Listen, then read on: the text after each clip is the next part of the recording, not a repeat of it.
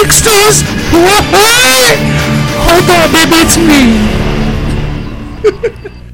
And welcome to episode 452 of Geeksters. I'm your host, Ed. I'm your host, Sean. Oh, hey, you might not notice the little hum. We had a tech out problem. We found out all we had to do is move our microphones over a couple things, and good to go. Look at us. Uh, once in a while when they were, when they were doing. Anyway, So, Ed, how's things with you? Okay. Uh, you know, Everything's fine. everything's fine. You know, uh, um, I only did a couple things this week because I didn't have friend of the show, Dave Sipon, over. Uh-huh. Um, for some reason, I can't remember why. Did you not come over? oh, you know, I was supposed to go to the shore and I didn't. Right. But I was start, supposed to start Wednesday. That's why I didn't come over. But uh, I so I stayed home though, um, and uh, I had to work anyway. Um, but uh, no, the um, uh, I saw a, uh, I saw a couple movies. Well, I saw a movie and a documentary. Okay. But I do want to start. Last week I was mentioning I saw two documentaries. one I talked about was called uh, the the bear one. I forget the name the title now. Right, right. right, Right, right, right. But the other one I'm like I couldn't remember what it was. Right. You know, I saw it again and I'm like, and I highly recommend it. It's called Love Gilda. It's on Pluto Channel right Oh, now. It's a documentary about Gilda Radner. Right, right, right. And the uh, SNL uh, alumni. She was married to um, Gene Wilder for very for a very long time. Yes. Right, right. Yes. So he, she, it's I'm Roseanne, Rosanna Dana. yes. You know, her yes she's she's the one and I, like i said i recommend it i enjoy it it's it's it's what, what's really interesting is to see comedians and like you see them as uh, you know on on film or being show, funny. being fu- funny and then this kind of showed the real person you know kind of thing and she's a nice person don't get me wrong like i'm not saying she was a right? bitch not going to be like because I think this was one after she passed away. yes Right? And they're like, yeah, you know what? Everyone loved her, but she was really a bitch. Here she is screaming at people and throwing things. And like, no, I'm fucking funny. You're not funny. No, she's sweet. Uh, for me, all the stories I always ever heard about, she was very nice. Like, Yeah, very. she, and she is, and, and like I said, it, it does represent that through the whole film.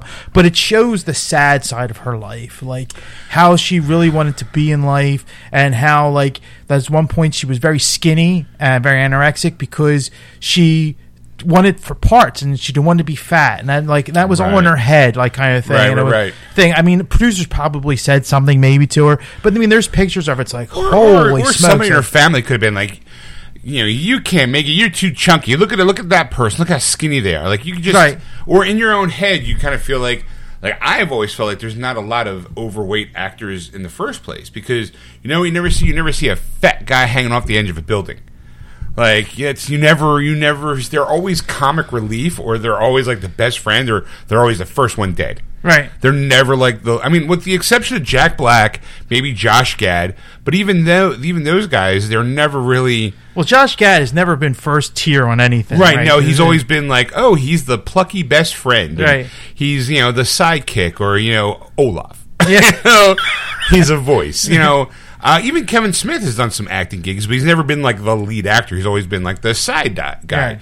But you never really see like, oh, today action star Jack Black hanging off, going, "You became hey, motherfucker!" Jumping off the side of a building, you know, running around shooting guns. You know, just see him doing the head spin, like whoa. You know, I mean, his level of action movie is being a voice of a panda. Yeah. You know, you never really. I mean, I'm not saying that he couldn't do it. I just think Hollywood has a hard time expressing that. So I can understand Gilda's like want to be like most women in movies and television are thin, beautiful. Right. You know, I get it. So yeah, so it's it's an interesting documentary. I mean, I, I especially love to see like the for me anyway the hot behind the scenes stuff. Really get in the nitty gritty of why people who they are and on. It really showed that kind of picture of her, like how she was kind of like I don't think she really wanted to be in comedy, but she was good at it. Right, it was she- something. she It was ability. Yeah. it. So for her, it was just it was just it just she just grew It into was it. it was you know? the way she could be an actress was by being funny Right. in a way.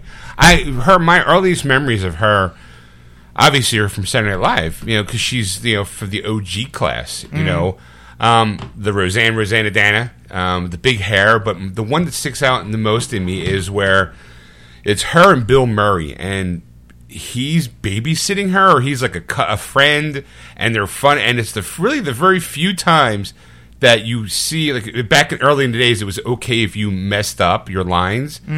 Because it's live television, anything can happen. And watching the two of them crack each other up in this thi- in this like in this like little skit, like she like lost it a few times. This is one of my, my favorite like skits of Yeah. hers. okay, so uh, what else did you? Uh, so then I watched a movie that I was like, you know, you ever ever go like spinning around a movie and you're going, I'm gonna watch this one day, and you kind of keep putting it aside and putting it aside, putting it aside. Right. Most of the time, it's like I feel like it's a movie I should watch. I just never get around to it. Right, like like, Uh-huh. like I'm interested. I saw the trailer and I, I'm like, it, it kind of interests me. Um, and it was called Ava. It's with uh, Jessica Chastain and um, I thought we watched that. no, we did not. Oh, okay. No, we watched another one where it's like I'm an international spy. Like it's uh, Point of No Return, where it was like another girl in it. Yeah, And it's yeah, okay. I remember or that. the Okay. you're thinking maybe with the protege. Uh, no, no, I've seen the protege. I own that. That's with um, Yeah. Maggie Q. But no, there was one we watched. I'm gonna. You keep talking. I'm gonna look for it. So I mean, it wasn't bad. I mean, she was in another movie before that called the Three Five Five, or after that, I should say. Ava came first, and then the Three Five Five came after that. I saw the Three Five Five first, and I didn't think it was that good of a of a mo- of a series. You know, Right, like, you know, um, it it was. Uh, but I mean, this was better, but like. You ever you ever notice like some fighting sequences and you see them set up for it like you see hands in a way like you know like there's certain gestures they know like when their hand goes up they're gonna do a high hit like Right, because the right, stunt the right, stunt right. coordinator is It's- is it's very reaching for right. right like like like like like giving the cue like all right this is this is where you do this now and you can kind of tell like where the fight because that's how it was like when her fighting ability I'm, i mean she's a good actress but like like as far as physical stuff like because she's been like, i think this is like the third thing she's tried like with some physical like, Right, okay. fighting in it. At least two. I know 355 was the other one. Um but she was uh it, it- the story like how do i put this? There was so much story going on that it just some of it didn't make sense or was pointless why it was there you know? Like it was one of those type of things where it's just like It was Anna. yes We saw Anna. You and you're and you're talking about Ava. So it's still it's yeah right, right, right. Beneath Anna Polatov's striking beauty lies a secret that will unleash her incredible strength and skill, becoming the world's most feared government assassins. That's the one we watched. it had Helen Mirren in it. Yeah. Luke Evans. Yeah, yeah. Okay. All right. yeah I, I I've, I've been in a run of I've been in a run of uh, uh, spy, female spy uh, uh, movies. Like ever since Okay. we saw Atomic Blonde, Right. Like you know, it's like those those kind of movies. You know, like I always like the Long Kiss Goodnight with uh, Right, right, right. Or you can go La Femme Nikita. Fen Nikita, yeah, Right, yeah. or you know, Point of No Return. You Yeah, know, same same movie. But that's it's basically it, and it was you know so to me it was it was interesting, and uh, I mean it it was it's worth a watch, but I mean I wouldn't be like go, around and buy it, you know, and, and you know get it. I mean if you see it on like Right, HBO or something, like like a cheek cut, a little drip of blood sliding down. Yeah. Yeah, yeah, it's yeah. Like, oh, she's tough girl. She gets cut. Oh goodness. I mean, it, it had some good kiss. It had Geena Davis in it. It had uh, Colin Farrell in it. It had uh, I can't remember. Fuck. Okay. can't think of the bald guy is in this movie. the bald guy. Yeah, he, he was he was in the in red. He was the guy that was nuts. Uh, John Malkovich. John Malkovich. That's it. That's the guy. You know, he, What's the name of the movie? Anna. Anna. Uh, A- Ava. Ava. Ava. A- AVA. Yeah, AVA. Right. Ava. Uh huh. There you go. Uh huh. Yep. There it is. She's got the little blood right down Yeah. her cheek. Yep. Ava is a deadly assassin who works for a black op organization traveling the globe, specializing in high profile hits. When a job goes dangerously wrong, she is forced to fight for her own survival. Yeah, Jessica Chastain, John Malkovich, Common, Geena Davis, Jess Weixler. Uh, anybody else? Um, That was pretty much. Ian Gruffel, the the original, well, the second uh, Mr. Fantastic. yeah, he's- he's in He it. was only in it for. He was only in for five minutes at the beginning. He was. Joan, Joan he was the Chen, first one to Colin buy Farrell. it. Yeah. Oh, okay. Yeah. Spoilers. Right. All right. Okay. I don't think I'm spoiling it that much, really, because he wasn't really like he was just kind of like the the intro to the movie, and that was it, like kind of thing. Oh, and, Oh, that- okay. and his part of his story never continuing on, like Oh. you know, so other so many other subplots going on that you were going, all right. Gotcha. So, I did watch another documentary this this week as well. It was on Netflix. It was called "The Perfect Bid: The Man Who Knew Too Much." Um, It's about Oh, okay. It's by the guy. I can tell you, it's, it's the guy that Price is Right dude. yeah. Uh huh. Okay. Yeah. Uh, Price is I Right. have that flagged on my to watch list. It's good. I mean, it really is. It's a guy who's a math major uh, that uh, basically, is, I think, became a teacher for a while, um, and he was. Um, he, grew up, and you know, it's like like back in the day, like you know, like only, there's only one TV in every household, On TV, and you- free channels. right? Yeah, You got nothing to do. You're home, pr- you know Bob Barker's prices. Come on down. Ding, ding, ding, ding, ding, ding, ding, ding. I'll bet, I'll bet a dollar. I know it's not the right theme song, but Remember, have your pets spayed and neutered. Right. so they go through this whole history, not really a whole history, but they go through basically the whole time this guy Ted or Theodore is is is he commonly known on the show because Bob Barker actually points him out a few times in the show. uh, how you doing, my pet Theodore? What's up, Theo? What's up, Teddy? What? What? So he, he's like a game show regular guy. exactly because he Right. because there was nothing groups to do. Just sit around. they would drive down. He was like in California, because they got to put asses in seats. Right, and they like they would they would you know producers would go out and interview everybody, and they would find the most engaging people Sure, to to TV do, people, right to to get in. He's kind of quirky. Let's put him on TV. Exactly, you know, like if, if it's a way that they, they were screening people for contestants, you know, so anybody anybody in, in the audience could be a contestant Right. Someone could walk up to you at any time going, hey, how would you like to be on the show? Right. Right. You're like, oh, I would love to be on the show. Tell me, I can find out the price is right. So so he ended up he ended up watching like he was like off for like the summer, and he ended up watching Price is Right, and he re- starts remembering him and his brother starts remembering Patterns. patterns, different, Yeah. same the same avocado refrigerator, Uh-huh. the color, color, you know, uh, same color avocado refrigerator three times the same price. So they start memorizing the stuff, and Uh-huh. They start start taking notes, you know, Right. type For of thing. sure. You know, and what else are you going to do when you're home alone during the summertime with four channels on TV? right. So you know, so it it started building. 70s and 80s. started building and building and like like he actually he hasn't he like this was like late 80s early 90s that he was starting to, to do Right. this Had now this so whole room with string and prices. he, he ended up go you know putting it on a spreadsheet and you know Right, he actually wrote a he wrote a program that he would start guessing prices that see, right. see if he would know. BobIsMyBitch.com. so it was, it was fascinating because he was like he he would know like the, even like the small stuff like the like the pills or whatever that they would Right. show or Right, crackers or whatever that would show for the different games and all and he would know the prices for all those so we you know for Uh-huh. higher or lower Right, you so know like, he finally gets on the show, he knows that that sofa is worth six hundred and twenty-five dollars, five ninety nine. five ninety nine. So he can do the bid Right. for five ninety nine, and, And be like, "Oh, apparently, wait, ding, ding, ding! Ding. There's that sound. Someone got the exact price. Who was in it? Theodore Logan. Come on down, or whatever." Ted Theodore Logan, come on down. So, Whoa. so, so for a while, actually, he was just Bob Barker, dude. he would just be an audience member, and he Right. actually would tell people prices. You'd hear him yell out Here you go. seven seven eight because they, they they had like videotape, the audio Uh-huh. videotape of Right. it, and they're showing it, and you could hear his voice. Above everybody else. for everyone else, like right away, he would call it out before they start screaming. Right. You know, how like- much is six ninety nine? so finally, like they, the producer finally gave him a shot. Basically, Right, like he said right, the right, right. things at the time, and they finally he finally got on, and he did. He got the perfect bid. Uh-huh. He, won- he won a thousand dollars the first round because it was the ten thousand dollars game where you do the whole whole bunch, and Right. as as many of those ones the little prizes you get Uh-huh. is the what you get for the whole punches. So he figured it all. He got all four. You know, type bang, thing. boom, Bang, bang, boom. So the first one he got a thousand. He took it. And then Uh-huh. everybody was like, "No, that's stupid." Blah blah blah. Right. But then it was the next one was a hundred, five hundred dollars. Then it was two fifty, and then the last one was fifty dollars. So, that he was get, he get the right one. we got the right one. He didn't get the ten thousand, but he still thing. But then he lost at the uh, when they spin the wheel. you know, for the right, because that was all luck then at that point. yeah. That's all just like lo- look Right. at the wheel. Like, High uh, low. Fifty cents. Would you like the roll again? Sure. Twenty-five cents. Okay, now you, Ed, Ed, Ted Theodore Logan, come on up. You got to beat seventy-five cents. Okay, Mister Bob Barker, dude.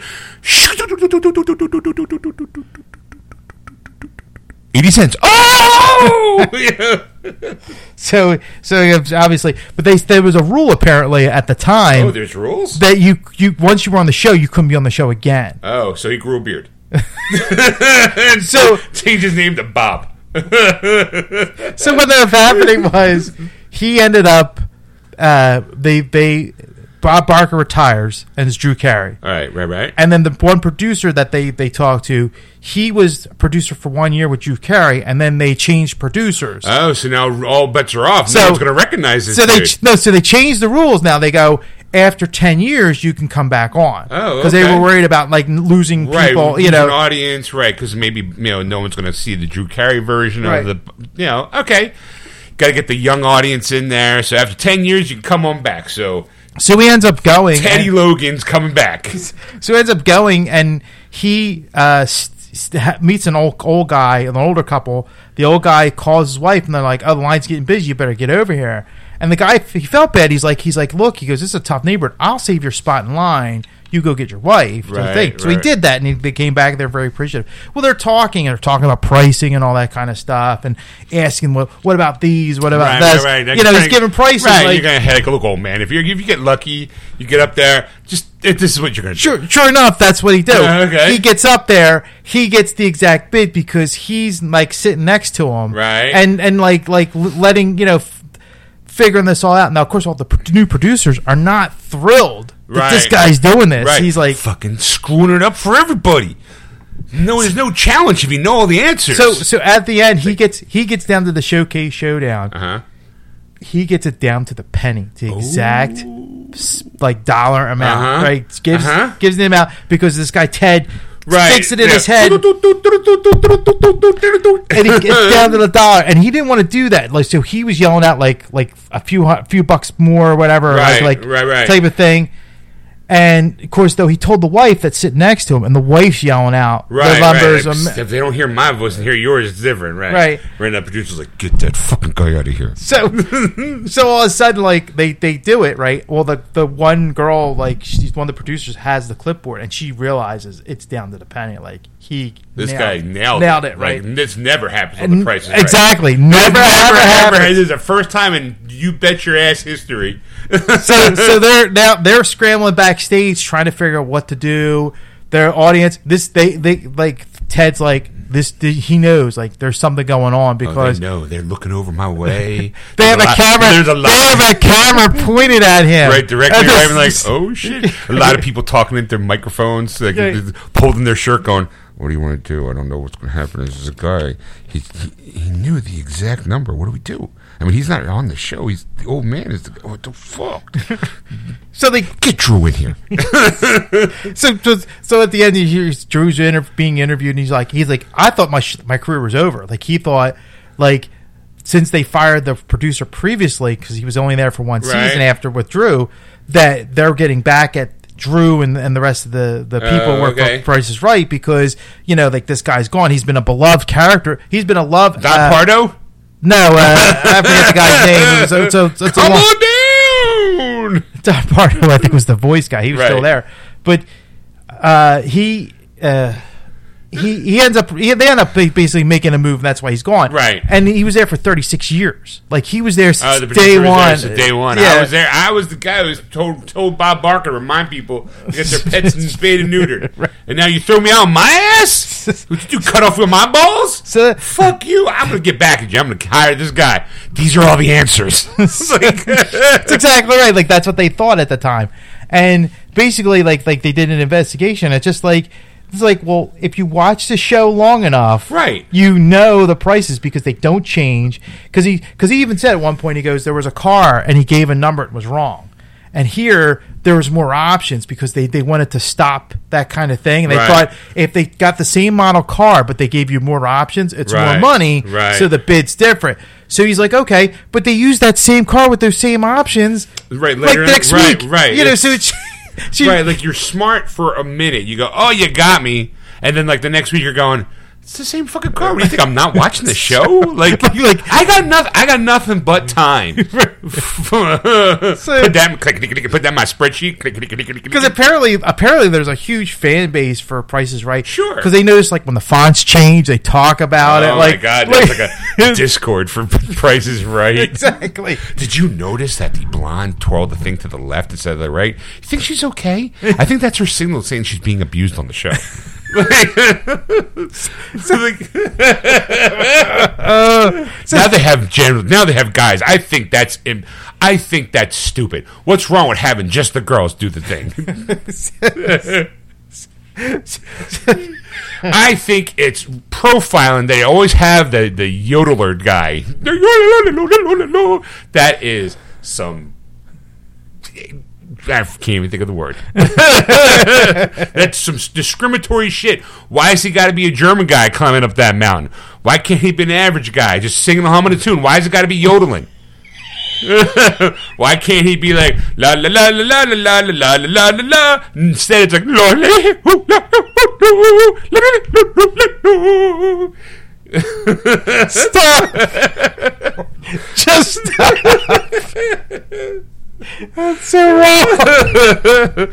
he's yodeling up a mountain. I don't, I don't know if he's German or Swedish. He's German. He's German. I think he's German. Okay. I think because he's got he's wearing lederhosen. He's got lederhosen. All right. But still, the reason why is he's going up the mountains of the Alps. I think it was. That's why I think he's, Sure. he's Swedish. But Sure, Ed. Of course. Some people just say it's stereotyping. oh, what? Because he lives by the Alps, it's got to be yodeler. He gets to be a hiker humming a tune. Why is he got to wear that outfit? It looks like it's fucking cold up there. He's wearing lederhosen, shorts, green shorts with suspenders. Boy, can't you modernize and put him in a parka at least? So, I- so it's like it's like an hour and a half, not even like an hour and twenty minutes or something like that. It's fun. It's it's a fun It's a good. It's like the one I I, I have that on my list, and there's one about the no whammies, no whammies, stop guy. Oh yeah, that guy. That guy. I That's saw a good that one, one too. That is a good one. I saw that one a long time ago. Right. Because I remember that Devil happened. Mema do it. I remember that happening. He just he memorizes the patterns. That's Uh-huh. all. That's right, all it was. that's all it is. Yeah. So I mean, the, back then, it all it is, you boop, beep, boop, beep, boop, beep, wham. You know, Yeah. just, it's timing and knowing what the pattern. Is like, oh, that's the guy. Uh, I know this one. Like, Yeah, you know, that's exactly right. So yeah, so that's another good one. I did see that documentary a long time ago, a while ago, but that, right. I recommend that highly. Uh, what about you, sir? Though, what did you do? I had an active spending week. Right. I, I'm not gonna lie. Um, let's see. Well, I didn't go to the movies, but I bought a lot of movies. Ed. I, I, I'm, I'm, I, kind I think I have a problem. Barnes and Noble has this big uh, Criterion Collection sale going on, where all their Criterion Collection stuff is half off. Yeah. we've talked about it on the last show. Mm-hmm. And I bought some things. Um, I bought the Versus movie, but it wasn't a Criterion Collection movie, but it was still half off. You know, instead of paying forty bucks, paying twenty bucks for it. Right. So this week I'm like, okay, well, well, first I started off. I watched, um, as I told you last week, I I got the um, Apocalypse Now um, three pack of movies. It's like the, it was like fifteen bucks, and I was like, yeah, buy that. Uh, so I watched the documentary called The Heart of Darkness, which is basically the story of Coppola getting, you know, um, the movie done, Apocalypse Now, and all the struggles that he had. Which between that and The Godfather made me feel like Jesus Christ, is this guy all he does is get in fucking trouble? Like he tries to make a movie and it's like, no, you can't do that. Well, I'm going to do that. Well, you can't do that. Well, watch me. You Right. know, like a lot of um, Apocalypse Now, he put his own money in because no one wanted to make the movie. In fact, sidebar, Ed, guess who was supposed to direct that movie? Oh, Apocalypse Now. Uh-huh. Uh Steven Spielberg. No, Lucas. George Lucas. George Lucas, because Lucas, Coppola, they had that Zoetrope uh, company. Yeah. And that was who was going to produce it. But at the time, George wanted, well, he was going to do it, but then he got a little sidetracked with a little movie called Star Wars. You know how that worked out. Yeah. You know? So Coppola said, "Oh, I'll do it then," but he wanted to kind of create it after the movie. the The book is called Heart of Darkness, mm-hmm.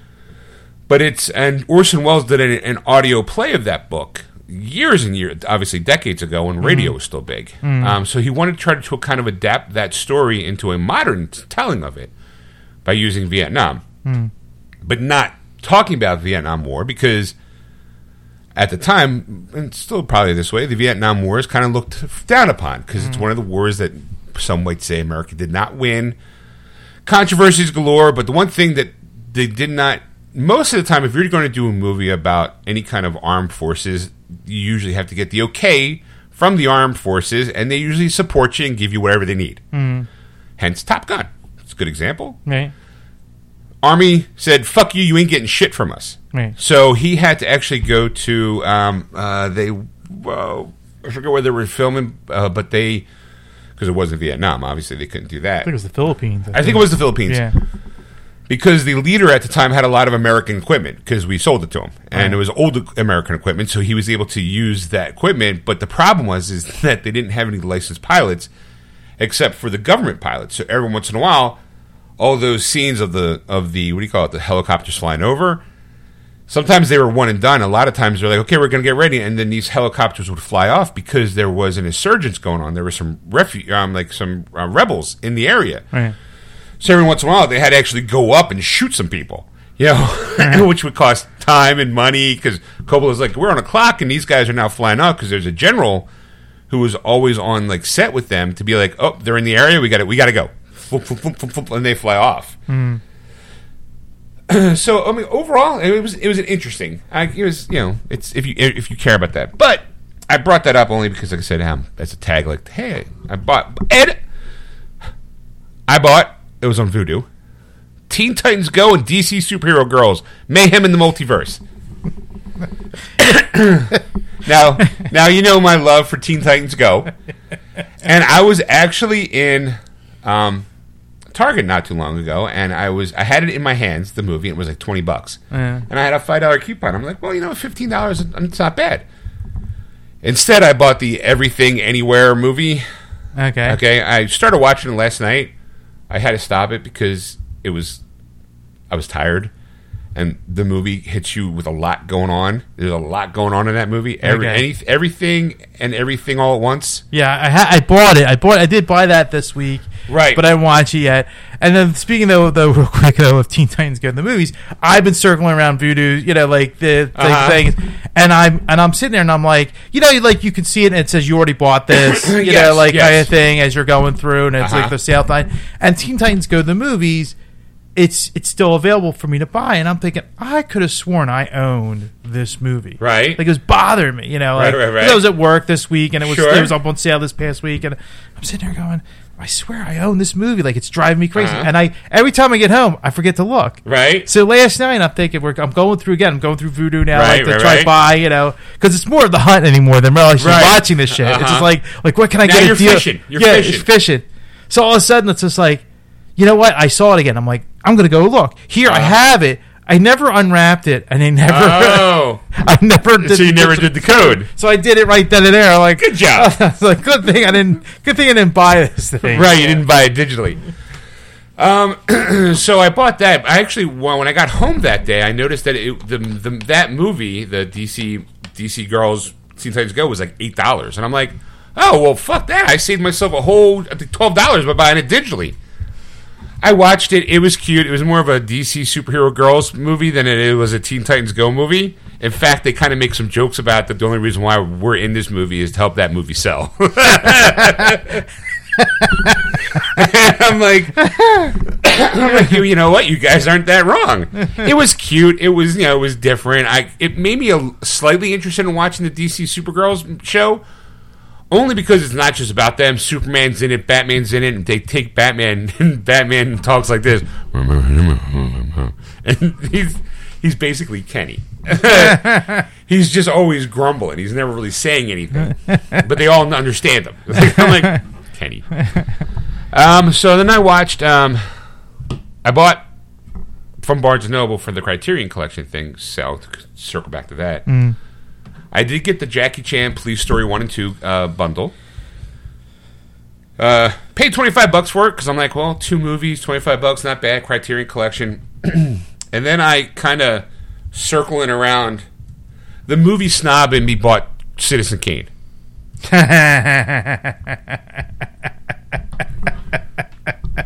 really? See, the, Okay, well, okay, well, I, I got it. We- we- There's a history. I'm, I'm, I'm, I'm, I'm gonna I'm gonna say this say this as quickly as I can Uh-huh. for you. Sean has this kind of love hate relationship with Citizen Kane. He'll deny it or admit it. I don't know. Oh, I- I- but, but there's times it's like he goes, "I don't see it. I, I don't see it. I don't see how this is the best movie ever made. It's Right. old. Blah blah blah. Got to move on. Like like Right. You know, like I remember because I remember years ago you you we, we talked about classics and all Uh-huh. that stuff, and then you were like, "Yeah, It's I saw." always the number one at the time of America's top 100 movies from the AFI company. I don't know if that still is the same thing now. I, I don't I don't know. Um, I think they've changed it, but uh, from my understanding, Citizen Kane was always the first one. I'm like, out of all those movies, Citizen Kane, really? and then I remember watching it and going, I don't get it because I didn't think it was. Again, maybe it was overhyped. I'm like, yeah, I don't. I'm like. It's black and white. I'm like, it's got some different angles, and I'm like, it's it's an old movie. I mean, the movie's over 50 years old at this point. yeah. And I was like, I don't get it, right? And I'm like, maybe maybe I I need to like distance myself from something like that. But I also believe that if you're a movie collector, I feel like Citizen Kane happens has to be one of those movies that's in your collection. 1941 is when it came out. Okay, so, it's it is- been it's- it's 80 years. 80 years. 81 years.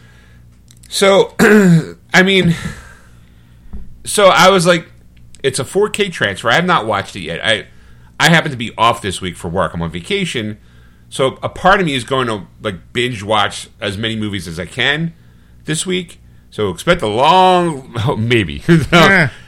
Here's my intentions, Ed. Um, I want to watch the three Godfather movies because I think I talked about getting them last week. I have yet to sit down and actually watch all three movies.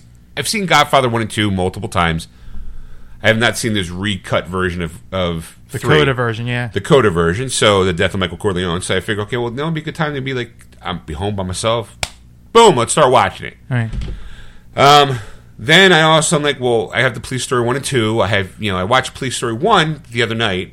Um, it's a good movie. It's, the only problem I have is that I had to wear my headphones because I, I play it through my PS5 because I don't have a Blu-ray player. Uh, Um, and the English dub is mono. ah. So I put my headphones on so I could hear it better. And I mean, I could have I could have the subtitles, but the subtitles don't really sync up well. You know, it'd be Right. like, "Hey, sir, stop doing that," and subtitles, "Hey, stop!" Like, Right. ah, uh, it drives me crazy. right. So um, I'll probably watch the second one, um, maybe this week. Um, but then I feel like I'm going to watch the Citizen Kane is like a three disc set. I don't know why it's three disc. Well, there's a lot of supplemental stuff. There's, I think what hooked me into it is there's I being a special features nut. There's like a rarely seen BBC documentary going the complete Citizen Kane, where it's like a whole like documentary on the movie, and I'm like, well, I'm kind of interested in that because Orson Welles kind of was, as much as I might be like meh about the movie itself, mm-hmm. I you can't deny that he did a lot of things visually that they are still doing today, like Dutch tilts, the the light between dark and sh- shadows and lights, mm-hmm. Uh, the narrative, the narrative, of the story, the little like rosebud at the beginning, the final, like you know, like kind of like what's it about? Oh, you see his whole life, and you find out that it, is what it is. You're like, oh, whatever, you know, like, okay. Um, but but there's like some good uh, there's some good commentaries with like Orson Welles himself and some historians, and I'm like, the supplemental stuff about it, I think, is perks my interest more than the actual movie itself. So I'm like, you know, 25 bucks, 4K resolution.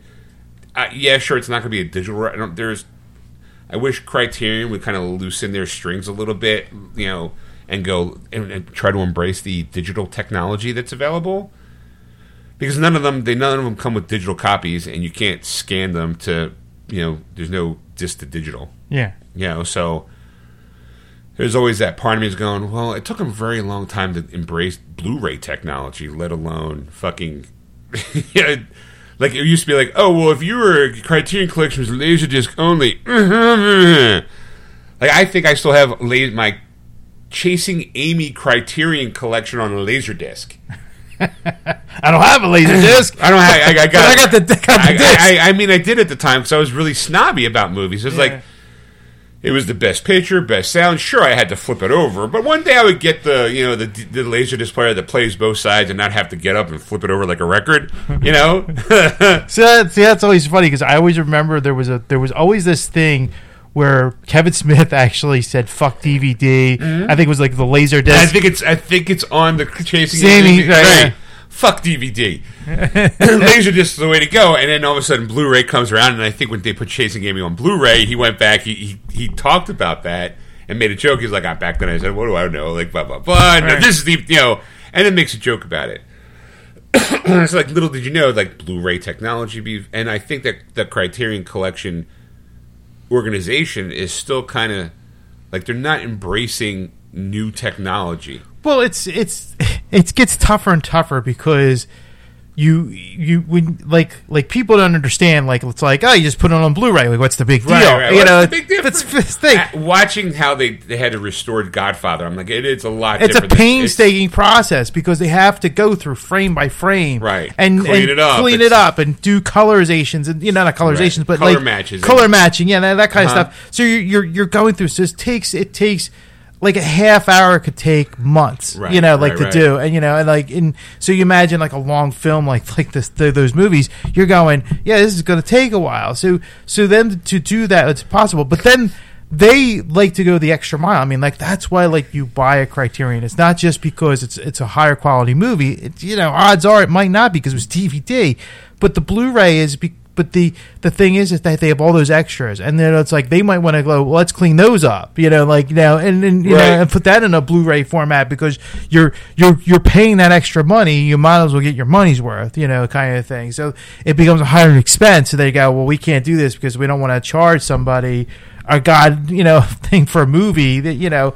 Because I mean, remember VHS back in the day when Blockbuster, and you wouldn't, you really were renting movies. You couldn't buy them for the most part, Right. And if you did, it was like a hundred bucks, Right. You know, like a hundred and something, you know, for a movie on a VHS tape. Like you know, like like let like the people that don't know what VHS tape was before Blu-ray and before Laserdisc. I got the Blu-ray version. Because I'm looking here, I'm like right from the Criterion Collection. No, that's the one I have. Um, it's uh, it's three discs, so maybe it is just Blu-ray, but it says it's a 4K uh, transfer, 4K digital restoration, uncompressed monaural soundtrack. Uh, in the four in the 4K edition, one disc is film presented in Dolby V. I have to take a look because they say according to the the 4K U, UHD Blu-ray combo apparently is four discs, and I only have three discs. Son of a bitch! Son of a bitch! Some of it. Um, three audio commentaries from 2021 featuring Orson Welles scholars James Naremore and Jonathan Rosenbaum. Uh, from 2002 featuring filmmaker Peter Bogdanovich, and from 2002 featuring film critic Roger Ebert. Uh, then there's The Complete Citizen Kane, a 1991 rarely seen feature length BBC documentary. There you go. right. Uh, new interviews with fa- uh, critics Ferris Smith, Farran Smith, uh, and film scholar. Uh, new video essay by Orson Welles scholar Robert Carringer. New program on the film's special effects by film scholars, blah, blah, blah. Interviews from the 1990s with a whole bunch of people. New documentaries featuring archival f- interviews with Welles. Uh, interviews with act. It's like it's a Heart of Age, a brief silent film made by Welles as a student in 1934. There is just a shit. I mean, I am. Um, plus deluxe package, including a written essay. Blah blah blah blah blah. I mean, that's the thing. Like, I think one of the things I'm going to say this now. This is going to be probably a, a, a big thing to say. I think that Criterion is going to die eventually. Like, I'm not saying like next month or Right, next right now. but you know, because I think because of the, the way it is, this hype. Because Arrow is now there's another company. Arrow is coming on. They're like the new kids on the block, kind Right. of thing. Right. Because like for a while, like I didn't know what Arrow was. I'm like, why are they re-releasing this movie that they Right. have no like they get the distribution rights and re-release it. But here they're they're doing the same thing as Criterion. They're trying to get extras in there, you know. And it's more like because like some of, if you look at some of the Criterion stuff that comes out, like because I can tell you, I can I can actually probably every week give you a new Criterion movie. Well, yeah, And some of the I'm, titles- I'm at Criterion's website, and October October 11th, Arsenic and Old Lace is coming out. so it's just saying, like, like there's there's movies on there. You're going, I, I don't know what the title is. I have no idea what's about or whatever. Right. It's a movie they pick for some reason. There was a reason for it. It's not, you know, it's not just Right. a, you know random like oh. Apparently, they redid Blowout, um, available with John Travolta and Nancy Allen. yeah, I uh, wanted that one. It's you can't get it. Like it's it's it's sold out. I think it's out of print on the Criterion Collection. That is a phenomenal movie if you haven't seen it. Uh, Ed, you really should go to Barnes and Noble by uh, the Chamonix Mall because I think I saw it there. They, they have it there because I looked. I looked online. I didn't. I didn't want to go. I didn't want to drive way to Chamonix because it's like you know I'm, I'm like I'm like because I, I like that movie. I have it I have it in a like John Travolta three pack. You know, Oh, kind I think I, maybe I did buy the Criterion collection for that one when Yeah. it first came out. Because I think this is a re-release, you know, or like a, a new. Because I remember I I owned that movie. I just don't remember what version of it. I have to look at it now. yeah. but it's a really because it's from Phil. It's a it's filmed in Philadelphia Right. back in the seventies. I think seventy six. 1976. So they have it happens during the bicentennial of uh, the bicentennial parade that we had. Yeah, I think Brian De Palma. Brian De Palma is direct does you know, direct it. and phenomenal. Uh, it's a phenomenal movie. Basically, um, John Travolta plays a sound guy, and he's out one night and he's trying to capture sounds in the middle of the night, and all of a sudden he witnesses an accident of a car flying off a bridge, landing in the water. Uh, high profile. You might want to say this sounds very familiar and factual. High profile political figure and a, a woman. Woman's dead, or I think the, No, no, the- no the- political figure is not there, but a woman's dead. no, the political figure was in the car. He's dead. He's dead. Yeah, she survived. All right, she's she's the witness. Yeah. Right, and then he, John Travolta, finds out that while trying to edit out this sound, he hears what he thinks is a gunshot. Right. Right before the accident. So now he thinks, "Oh my God, this is this was an assassination, not a random accident." He's trying to, uh, he, but all while this is going on, John Lithgow is the killer who's hired to take him out. Right. You know, and it's it's a phenomenal movie. It's great. I mean, Yeah, Brian De Palma. One thing is built suspense and drama, and there is some scenes in there where you're just going, "Oh my god, what's going to fucking happen?" Right.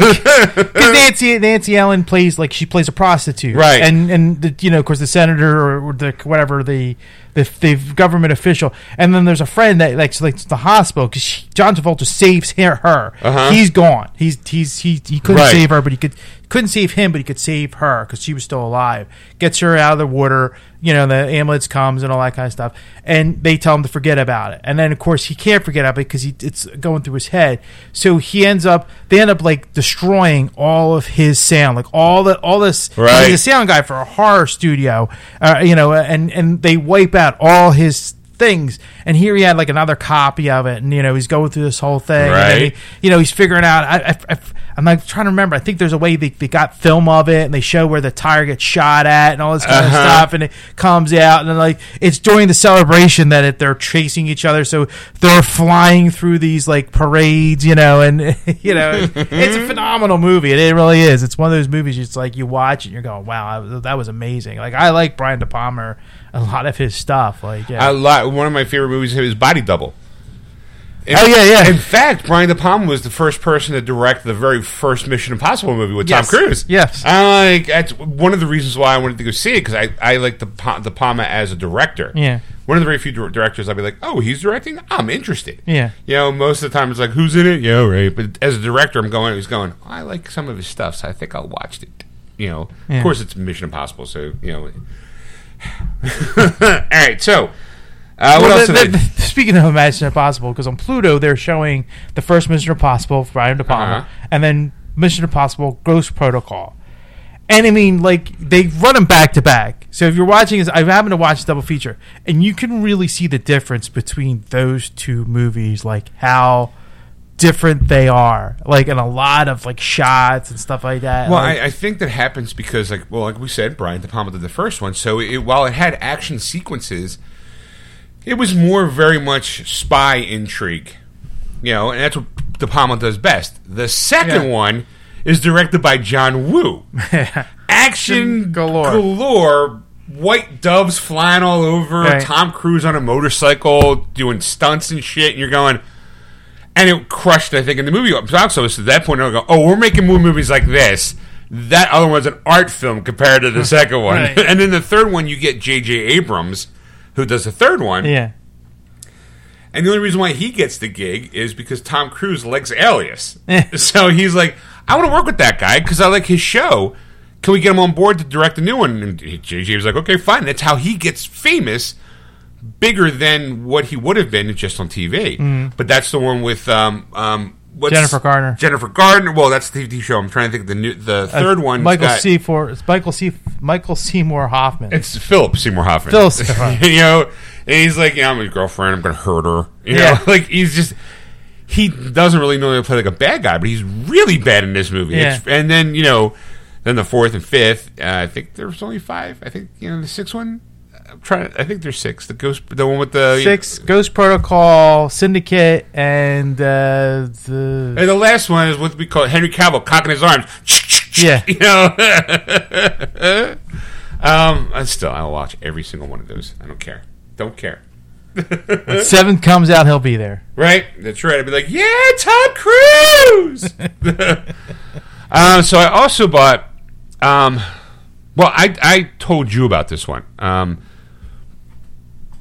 as as, as we've talked about going on Vudu, we kind of do the fishing. Like, okay, well, what's like?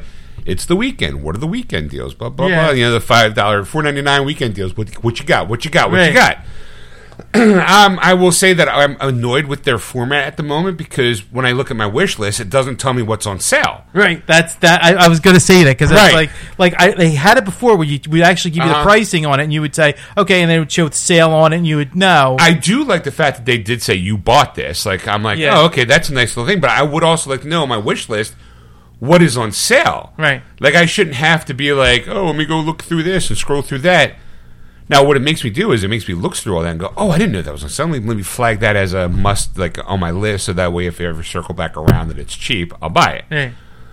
But I was looking at this week, uh, this past week, J- uh, Zack Snyder's Justice League hit digital for purchase for the first time. Okay. It's fifteen bucks, and I'm part of me is like, well, I kind of want to buy it. Fifteen bucks, little, man. Put that shit. Now, apparently, according if you buy the digital version, it also comes with the Justice is Gray edition too. That's where he takes all the color out, Yeah. um, even all all of his color out of this movie. and a part of me is like, well, I'll probably never watch that, but I want to make sure they have it. So, like I said last week, I, I looked at movies anywhere, and I'm like, okay, well, I don't see that as a bonus feature. And on Vudu doesn't have a bonus feature, so I don't really know is there is there a problem? So I go to Reddit where I, you know, I, I look up Vudu and there's a bunch of people talking, and, and I noticed a little headline: full series, uh, Superman the animated series, full uh, complete series, ten dollars, and I'm like, get the fuck out of here. so I go and I look, and Oh, I'm like, and I look at it, and I'm like, oh my god, it is ten bucks. Hold on for a second, like. And I look at season one. Season one's ten. There's three seasons. Both season one, two, and three are all ten dollars. However, the complete series is also ten dollars. and I'm like, fuck that! I'm buying it. Like it wasn't even. It was one of those moments where it's like, well, I have Batman the animated series and the Superman animated series was is a good companion piece because Yeah. they even have like the world's finest, the crossover movie that they did. They broke it down. You know, it's, Right. it, and I really enjoyed that show, and I was it was on my wish list. I just recently, like not too long ago, got like all the Justice League cartoon, you Uh-huh. know, uh, Justice League and Justice League Unlimited. So I'm like, I'm kind of, and I have Batman Beyond. So I've been slowly collecting all the superhero stuff from that time frame, the Yeah. '90s. Superman was just on the list. I'm like, well, for ten bucks, fuck that, I'm buying it, right? Boom, Right. Ten bucks. I immediately text Ed, hey, just to let you know, in case if you're interested, the entire run of Superman is. I this has got to be a mistake, but according to Vudu, it's only ten bucks for all three seasons. I bought it. It's true. Like now, I don't know because when I saw the when I saw the Reddit forum, forum, it was like already a day late, and I'm like, oh shit! I hope they don't fucking catch it. I'm I hope. What's the repercussions if you buy it? Like, Right. are they going to be like, oh, you know what? Fuck you guys. You know, we're only going to give you one season because yeah, you got us. Right. But I'm like, well, I bought the whole season. I got for ten bucks. I'm in. I'm going to pass this information on to Ed. I'm like, I don't know. Maybe he's interested in it. Maybe he's not. I know it's ten bucks. He'd be a sucker not to buy it. you know, even if he doesn't even watch it, he's going to buy it because it's ten dollars. That's the thing. Yeah, get this text, and he shows he actually took a screenshot of it, all, Uh-huh. you know, to show it off. And I'm Right, to prove it. To prove it, I'm thinking, ten bucks, Jesus Christ! All three seasons for ten dollars. I'm like, that's got to be a mistake. Like, like you said, like Uh-huh. you know, kind of thing. It's going through my head, you know, kind of thing. I'm at work, you know, we Right. thinking all, and I'm like, I'd be stupid not to buy this. right? So I bought it. And then I then like as soon as I bought it, I go, when the fuck am I gonna watch this?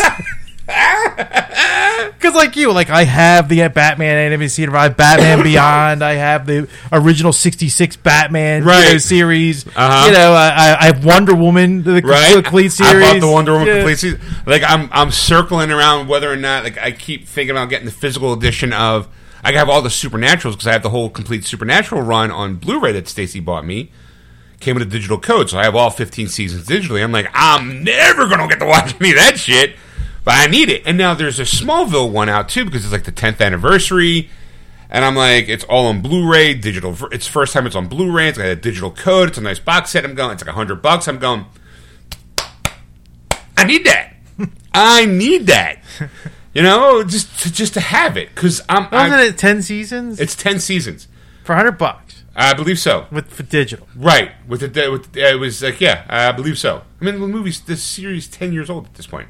Uh, now you're making me go to Google, Amazon Prime. So, well, here's the thing: like you're going, all right, well, that's ten seasons for hundred bucks. You're going, That's, ten bucks a season. That's ten bucks a season, Right. right? Like now, it's like it's easy math, and you're going, wait, there's a digital copy with that as well. Uh-huh. So you're going. Technically, it's now five dollars a season because it's five dollars for the digital and five dollars for the physical. Right. So now you're like, like, how can you pass that up? And right now on Amazon, it because it was on sale, it is now one hundred and thirty-one dollars, okay. free shipping. So they bumped it because I think it was like a Prime Day. It was a Prime Day sale. Say, like- okay, I'm like, no, this is. I haven't.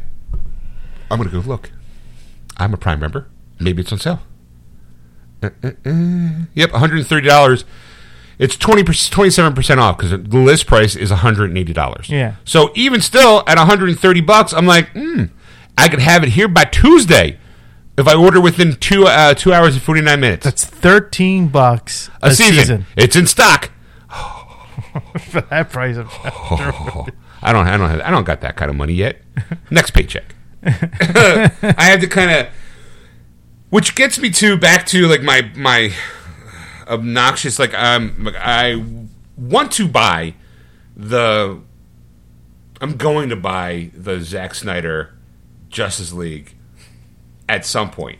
I will probably do it this week, like because I I have it on Blu-ray. Have yet to watch it on Blu-ray though.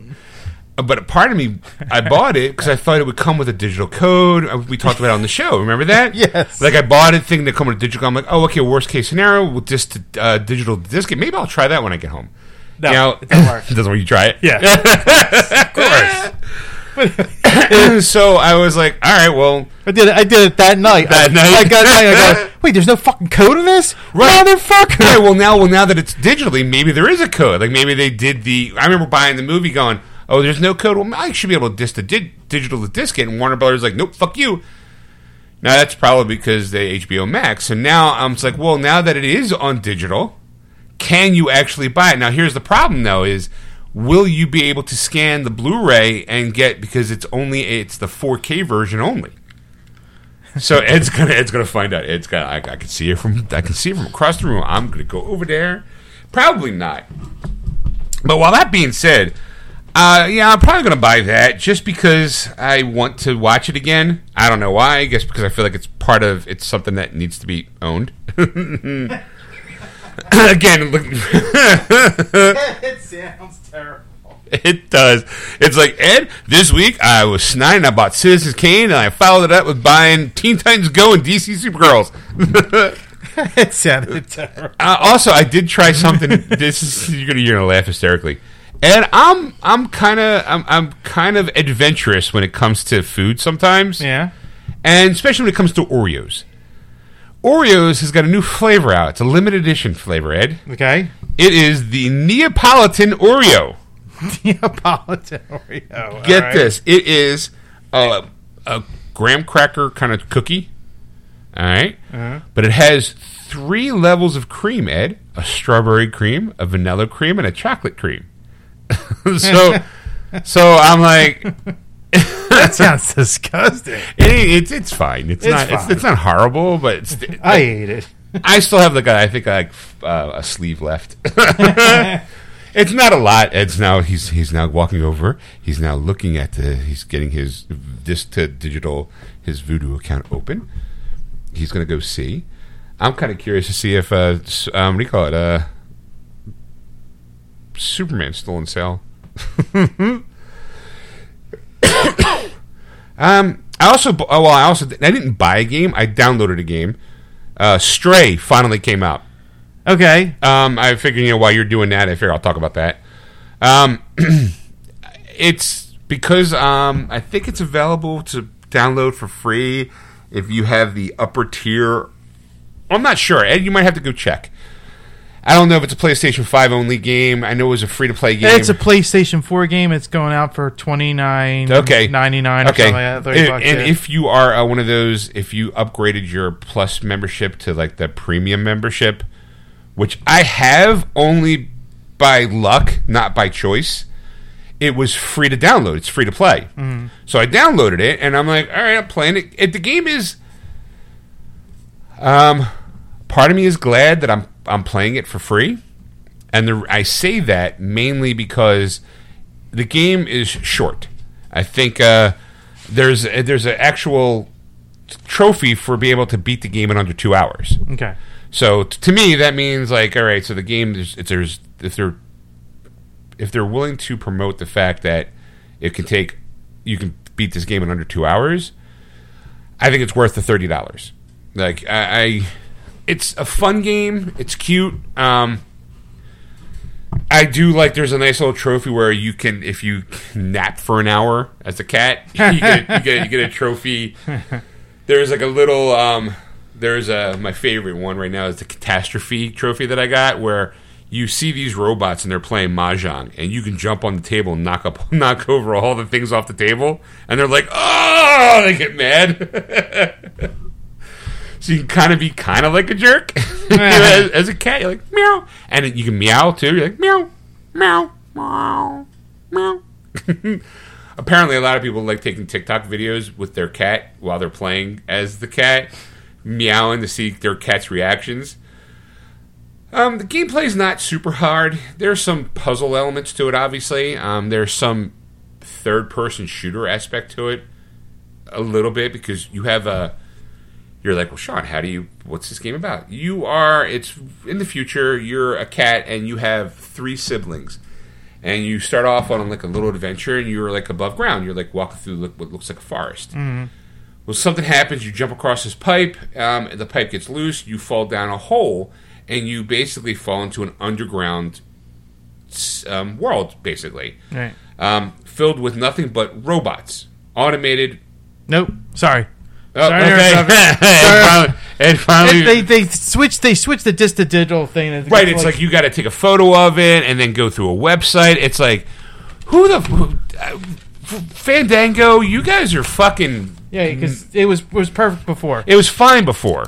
You guys are just fucking it up. Um, but you're well. You're not the only game in town. Movies anywhere is, is you know definitely Yeah, but you can't scan to digital. Right. Right. problem. You can't. You got to look and you got you got to search them out. Yeah. Um, so like you you land in this world and you find out that there's all these robots and the first thing you you come across is that someone's asking for help. Apparently, as a cat, you can understand English, you can read it, and you, you can understand basic commands. I don't know how, whatever. It's a it's I would say it's like a it's more like a game mechanic. Like you see a sign that says help, and there's like a cat flashy kind of like a, a cat face and like an arrow. So you you have no choice but to go that way. And you come across um, a little robot that needs your help and that he can uh, translate all the other robots language and it's your basically your idea your your goal is to get back to your family so you have to go through this underground world to reach the top basically to, be, to get you know come through the underground um, but he'll and he'll help you. Like you got this little backpack kind of thing where it's like a charge thing where he sits in until unless you need him. Like oh look, there's a robot, and the robot's like, and the thing pops up and says, "Well, he said I'd like you to help me out with something." Um, and there's like a storyline, and the idea basically is um, the world that you're in. There's no human beings because the human beings have either gone all the way up to the surface or have died out because of overpopulation and pollution. There's like a like a little moral story to it, you know, and that the robots were designed to like as not not servants, but they definitely had um, jobs, and that they eventually became sentient and become AI, and they've lived their own lives, and they still do things in like there's a guy who still runs a bar, and this person is painting a wall. You know, like they're Right. They still got tests. and tasks. they still do their jobs, and this is kind of like their home, so they take care of it now. And a lot of it's in like, well, we we still keep keep care of it because of this is what our human counterparts would have wanted. Right. You know, but there's always this longing for everyone to go above the surface because you know nuclear war, whatever, whatever. That the surface is bad, hmm. but you kind of as a cat, you kind of start off on the surface, so it can't because it can't be too bad. But that's kind of like the the the crux of the storyline because now the robots, some of the robots are like, well, some of them already took the adventure up there, but we we've lost them. We don't know where they're at. So, hey, if you're going to go up there, can you can you send a message up to them? Like, Right.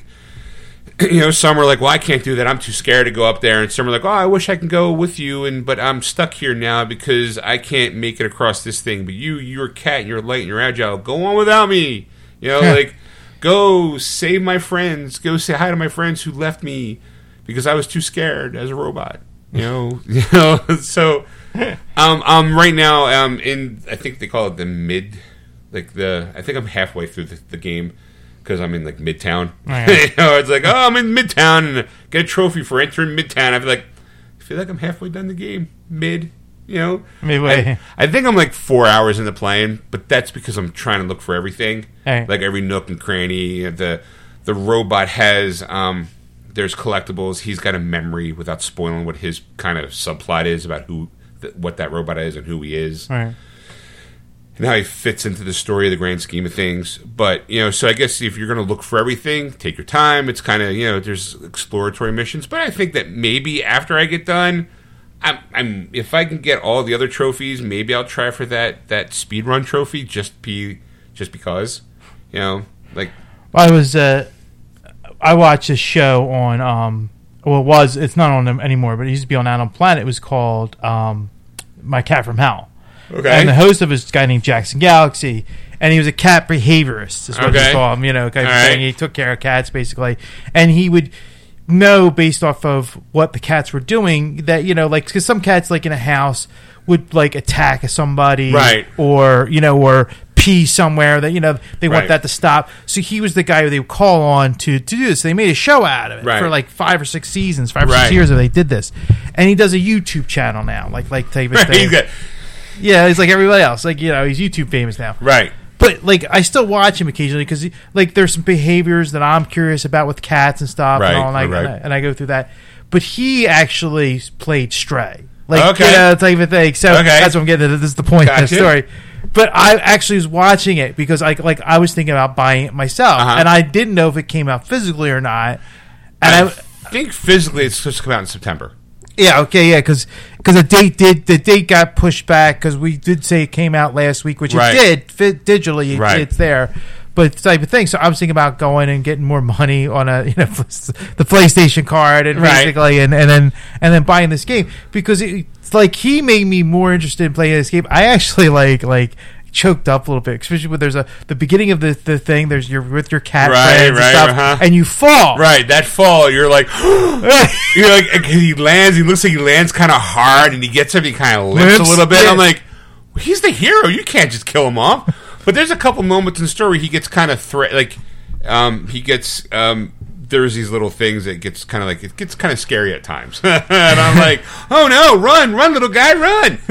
so but he was he was noticing like how the eyes dilated and how the Right. ears are and then every time that they're he's going to make a jump he looks up Uh, Like, yeah, the the there's- mechanics are super good. so they, they says it's really spot on for a cat like Right. the cat behaviors like like these people that developed the game and uh, made the game are cat lovers Right. so like like one one's modeled out for one of their cats you know like type of thing so they really put a lot of effort and time Right. into the cat aspect of it Right. to figure out so like if you if you're not like a cat person you know Uh, there are going to be a lot of people who think that this game should not exist because you're like, well, you're a cat, you don't need to do anything, and what's the point? You're like, yeah, you're right. It's that's why it's an independent title, and that's why it's thirty bucks. Right. I mean, you got thirty bucks to spend. I, I feel like I lucked out by having the the premium PlayStation Plus thing, so I can actually play it for free. But it, had I known it would have been a thirty dollar physical item, I probably still would have bought it because I feel like the game's actually kind of fun. It's not like super hard. It's definitely. I tried playing it today, but I'm I was definitely in like a relaxed state because I'm playing. I'm starting to go. what? what? Why am I walking through this wall? Like, like I don't see the cat in the, Right, hit, cat. hit the wall and he's still walking because you're Right. pushing the controller. I'm, like, I'm still doing the pushing the controller. And I'm like, what? uh, like I'm like I'm I had to stop because there's music, but the music's kind of like casual and it's not like there's no there's no real risk and there's no way to keep your adrenaline pumped. There's no intense music and no Right, like right. heart pounding. There's none of that. It's more like la la la la la la la la la. Like you're like, oh, I just take a cat nap right here. so, yeah. Also, there is one more thing I, I forgot to tell you. Um, I got new sneakers. Did you? Yes, I did, Ed. I'm wearing them right now. Are you? I wore them especially because I wanted to come. I knew I was coming on the show. And like, okay, you're like, every right now everyone's going. this went downhill real fast. Why is Sean talking about his shoes? Because you're gonna like them. They're the Star Wars collection. They are. Uh huh. They're skater shoes. what? Uh, uh, uh, uh. I, I gotta get my headphones off for this one because I gotta stretch out. I saw these. I did see these like a while ago. Like, Look at that. It, uh, there's there's there's different there's different. yeah, that is awesome. I did see these sneakers. Stacy got them for me. Yeah. She she's in the business. we she she's like, well, what do you think about these shoes? And I'm like, well, they're nice. There's a couple of there was like some uh, other like m- models. And she's like, I there's a couple I like, but she picked this one. She's like, I think this one will is more you, and I think that if you're gonna wear them, it's little. They're like, she's like, but they're chunky shoes because they're skater shoes. I'm like, I'm a skater boy. I skate up, get get my board out, and do some ollieing around the around the house. And she's just like, you're an idiot. like, like what? You know, it says "See you later, boy." Happy the skater boy. I was like, all right, well, and I had, I don't really didn't really want to wear it to work because I wasn't sure how they were going to feel. Today was like actually the first I actually wore them all day because Stacy and I, as I said, I'm off for the week. But you know, first day of vacation, we got to get up early, Sean, to do food shopping for the week. Can I just sleep in? No, it's going to be like a gazillion degrees outside, so it's better we go shopping early. Yeah, I guess you're right. you know, get up at eight thirty in the morning to go food shopping like on a Sunday. Yeah, I know. Well, we, well, we waked up sleeping a little later. It was like the we went. We had to go up. Is- I feel like this we just completely derailed the show. Um, I drink. Uh, and every once in a while, you hear me go. This show is brought to you by Clear American Black Cherry, you know, fizzy water, right? Well, I'm trying to cut back on this stuff because I feel like I'm getting kind of bloaty and burpy and Yeah. stuff like that. So Stacy talked me into trying more, drinking more water, Right. actual water. You know, Wada. water. So I needed to get myself like she wanted me to get one of like the Yeti cups that she has. Um, so that way like, I can just refill it at home. I told her what I'll do is I'll use that at home and take these to work because I feel like the one at home I can fill up more. I, I need to see my level of drink Yeah. So I can I can gauge how like when I need to go get a refill. I don't really like going like let me go. F- oh shit! There's nothing in here. So today we went out to Dick's Sporting Goods to get myself a Yeti cup, Ed. you know, I got myself a Yeti cup, and while we are out there, we went to Aldi to do some food shopping. You know, so I had to. I brought my. new- I wear my new, you know, my, my new DCs, my skater boy shoes. I'll break them in. I'm like, I'm afraid though. I'm like, I like it. They're black, and they got the, you know, the Empire logo on it. Yeah. I'm like, yeah, that's what I'm talking about. It's got Aurebesh on it written on Right. there. I'm like, that's right. It says "fuck you, bitch" on it. No, it does. No, I don't, I don't even know what it's supposed to say. It says dark side. It does. Yeah. Nice. So you, obviously you read it. I didn't. I was like, "That's pretty. I like that." Actually, I, I read it before. I didn't. I'm not like I can read Aurebesh. No, I've, I've I've studied Aurebesh. It's like the It's- people. It's, it's- the people who study Elfish because you're Lord of the Rings fans. I've tried a couple of times because it's like because there's a there's an area in Disney that they're both Disney World and Disneyland Right. that have Star Wars Land and stuff's written in Aurebesh. Right. And it's just like yeah, like you know, I have there's a translator. You can take a picture Right, of it and, and, puts it in English. Right. I you know, I do that more than I you know read it because I like I have the alphabet and I try you know, and it's just like it's so hard. You're like you have to be so my shoes say dark side on them. Yeah. That's right. Uh. I mean, they're nice. I like them. You Yeah. know, they're not. I mean, it's you know, I'm like, get my skateboard out. 52 year old man running a skateboard going, What's up, dude? Got Ollie my way, got my half pipe going on. Van life. we're I would love to see like two like sixteen year olds standing there with their board. What you doing? Because you're, you're probably gonna have like the knee pads, the shoulder Do my pads, kick flips. and the helmet. Got my elbow pads on. and you're like, and it's like you're just like,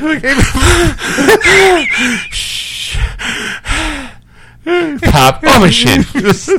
but you're like you're Rolling skating. ankle. You're, you're really walking the board. Right. One's foot's on the board, the other one's like, right? Just bunch of kids letting me go. Look at that old man go, go, old man. Let's see. Like, let's, trying see. trying to Let's- pop let's- up onto the rail, like the real tall, short, the, the rail. It's like two inches off the ground. I can get there. Ding, oh, Ding, oh, Ding, ding, ah. Ah. Oh. It's a good thing I brought my elbow pads. Except I'll, I'll do it in like booty shorts. like I'll be dressed like from the seventies. polyester Right. losers with the bell bottoms. right. Uh, I'll get, I'll get my my headphones on. Ah, that's right. What? it's, it's got this wire. right. hey, old man, what are you getting out of the way? Fuck you, man. Skater boy lifestyle for real, yo. That's right. I'm a slacker. Always will have been. Always will be.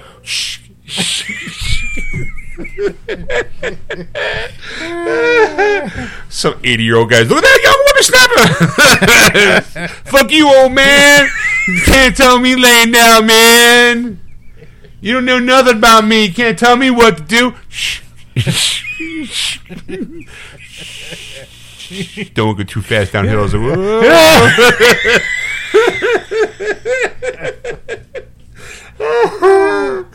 How Steve? How how Steve you think about two degrees? Oh my goodness! Huh? Good thing I brought my knee pads. Got my helmet on. That's okay. It's my Star Wars helmet. it's got sparkles on it though. That's great. So, Ed, like I said, I'm going to be spending a lot of time indoors. so I'm going to spend a lot of time watching TV. Oh, I also should be getting my copy of uh, Doctor Strange 2 uh, tomorrow. Just- so am I. Oh, look at you. I'm You getting get- from Disney. so- Oh, I'm getting it from Best Buy. I'm getting the, the, the Best Buy Steelbook edition. No, no, we're, ours is a regular Blu-ray, uh, but it comes with a lithograph. Right. Because Disney's like that's Right. that's how they get you there. You know, Right. Give you free shit, you know, with it. They're like, oh, you want it? It's gonna be normal price, but we'll give it to you, you know, with I, this. you know what? I would probably if it wasn't like if I was in the movie club, I'd probably go that way too with all the movies. Like Thor, Thor: Love and Thunder's coming out soon. I'm, I'm assuming at some point. You know, I know it's in theaters, but let's face it, probably within the month it'll be on fucking Disney. Yeah, Plus. late year, late year's the next one because I, because actually I bought. That's the thing. I bought Bob's Burgers Okay. from them because they have it. You know, Right, 'cause they're they own it, because they own Fox. right? So I got it, and it looked like somebody like like elbowed it. uh, Oh, you know, type thing. sucks. Or it was in a puddle of water because the cardboard slu- uh, was Oh. like you know that weird Did feeling. contact Disney and say? So I contacted them right away. No, Disney is very good. Like they'll go, they go, we'll send a replacement out like did right away. Now I couldn't wait. Like I'm very impatient. So I actually went to Target and bought Uh-huh. the movie, and then I called them. I'm like, Right. hey, you know, blah blah blah. And I, you know, you lie. You go, yeah, my family was overzealous. They really wanted to see this movie, so they bought it. You know, and you know, blah blah. blah. So they're gonna, they're gonna, they refunded my money already. Oh, that's nice. And they're gonna send a label out to to ship To it back. send it back, right? Then- Then I'd be like, no, you can keep it. We'll send you a replacement. Nope, you got to send it back. Yeah. All right. So I'm like, I'm like, I, I didn't tear the package, so I could just retape it with the, Nice. the label on it and stick it right back in the mail. But that's like it's Disney's good that way. But let me say, like, if you buy two of their regular price films, like after that, you buy one, you get one fifty percent off, Right. like kind of thing. So, like, you give Their you little movie club's not bad. right. But I've gotten again. I've gotten kind of snobby now because like no, as I'm buying, uh, I've I've evolved or devolved. I don't know. Part of me is like, well, if I'm going to buy a movie, it's got to be it's got to be a steelbook, 4K. Like, Well, they 'cause- say they have those. They say they have the Steel 4Ks, you know, because Right. that's their feature of the month usually. Is their they're passing off the 4Ks or trying to get everybody updated to the right. 4K uh, type of thing. But like, I don't have 4K, so Right. I'm not you know jumping Get on. yourself a PS5, Ed. it's got an, it's got a natural 4K Blu-ray player in it. That's that's you know but I need a 4K TV. And, uh, you don't have to. You don't have to. You'll still upscale to UH. It'll still upscale to your highest. It'll still be 1080p. You know, it'll still be, your your TV be fine. it's not gonna be like, oh well, your TV is not compatible with the PS5, so we're not gonna play at all. No, it'll just play at the highest resolution for your TV. That's all. That's all. Look at me upselling. No, Ed. I might still have some. You're, on vacation. That's right. Gotta stop. Gotta stop. Stop selling. I mean, the real, you know, the digital version. Well, the physical version, I think we had uh, was like seven hundred bucks. That was a bundle, right? It was a bundle. It was the system, a color, a controller of your choice. Um, it came with a seventy-five dollar gift card um, for for the GameStop, and I believe uh, Elden Ring was the game of choice. Okay. Right. Just you know, for seven hundred and change. No, it wasn't bad. No, it wasn't bad. All right, Ed. So, uh, but that being said, even though I'm going to be getting my copy tomorrow, what else is coming out this week that I'm going to blow my money on? Did you gonna blow your money on? I can't. I will. Wait, I'm looking at the wrong one. Oh no, Ed! Hold on a sec. Stop the presses here. I uh, Stop the press. I pulled up last week's uh, one, and not this week. So here, give me a sec here to pull up the right one. Thing. Well, obviously, the Doctor Strange and the Multiverse of Madness is coming out on 4K Blu-ray. and Right. Blah blah blah blah. blah Right, blah, right, blah. Um, the Lost City with uh, Sandra Bullock and oh, that's finally. yeah, that's finally Okay. Hitting 4K and Blu-ray. A part of me, uh, it was on sale last week. I should have done it. It was on sale on Vudu for ten bucks. okay. I just I thought you'd be like, ooh. I thought I expected more rain. You're like, oh, okay, Okay. Like no interest Well, in seeing it. nah, like I, I, it's on Paramount Plus right now, and I have Paramount Right, Plus. right, right, right. And like, and I still haven't seen it. And I sip on salt. He said he enjoyed it. He thought it was funny. I, I You keep know. I keep wanting to do the since I guess it is keeps since I'm off this week. Yeah, sure, we know you're off this week. I might want to do the one week trial because I want to watch The Offer. I didn't. I remembered Lost City seeing the ad from going. Oh, wow, it's fucking. There's all the South Parks are on there. Yeah. I'm like, part of me is like. Maybe I should get rid of Peacock because I ain't watching that shit. Maybe I should move over to Paramount because I am a Star Trek fan and all the Star Trek shows are on there too. Yeah, and the so I feel like. I feel like I should be able to shift over. Like tell the wife, like, baby, I'm canceling Peacock and I'm moving over to uh, what do you call it? Paramount. Paramount. Paramount pitches. All right, what else is coming out? Uh, an animated, D, a DC animated movie, uh, Green Lantern, Beware My Power. uh, it's a John Stewart movie. It's John Stewart. Yes, I saw Stewart, because. I, I was going through Best Buy seeing what kind of sales they had for um, Steelbook and or what new releases were, and the, I saw it. I'm like, oh, that looks interesting because I don't think he's really gotten his own show, his own movie. You know, so I think this is the first one. The part of me is like, all right, Yeah, it's finally finally branching out. finally putting out him. You know, most people grew up with him anyway. Yes. Hey, what else? All right, let's. Uh, um, Jack, uh, Jack and the Beanstalk. It's 1952. Abbott and Abbott and Costello is getting Blu-ray treatment, Okay, and Uncle Buck is getting a re-release on Blu-ray. Uncle Buck. all right. And finally, we'll do some 4Ks here on the movie front, and uh, let's see what's worth, what was worth it, and what's not. All right. Uh, Bob and Bob, Barb and Star go to. V- v- I screwed it up.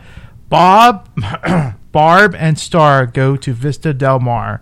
Is getting a 4K release. I think that might be a new release too, because I don't even remember. That. um, I think it's been out for like a couple years, but uh, yeah. ugh, all right. the Eternal Sunshine of the Spotless Mind is getting a 4K treatment. all right.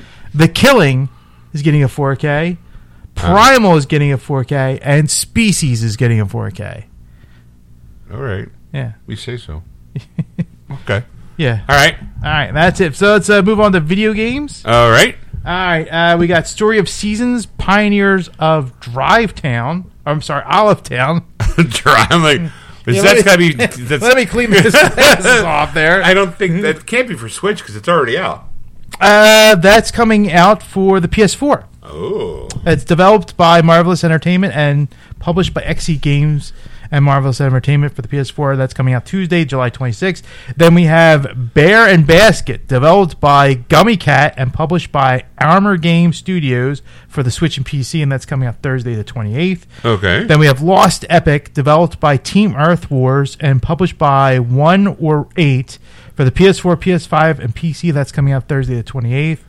Digimon Survive Okay. Is coming out, developed and published by Bandai Namco for the PS4, Xbox One, Switch, and PC. That's coming out Friday the 29th. And finally, Xenoblade Chronicles 3, developed by Mammoth, Mammoth, sorry, Mammoth, Soft, Ma, Monolith Soft, and published by Nintendo for the Switch. And that's coming out on Friday the 29th.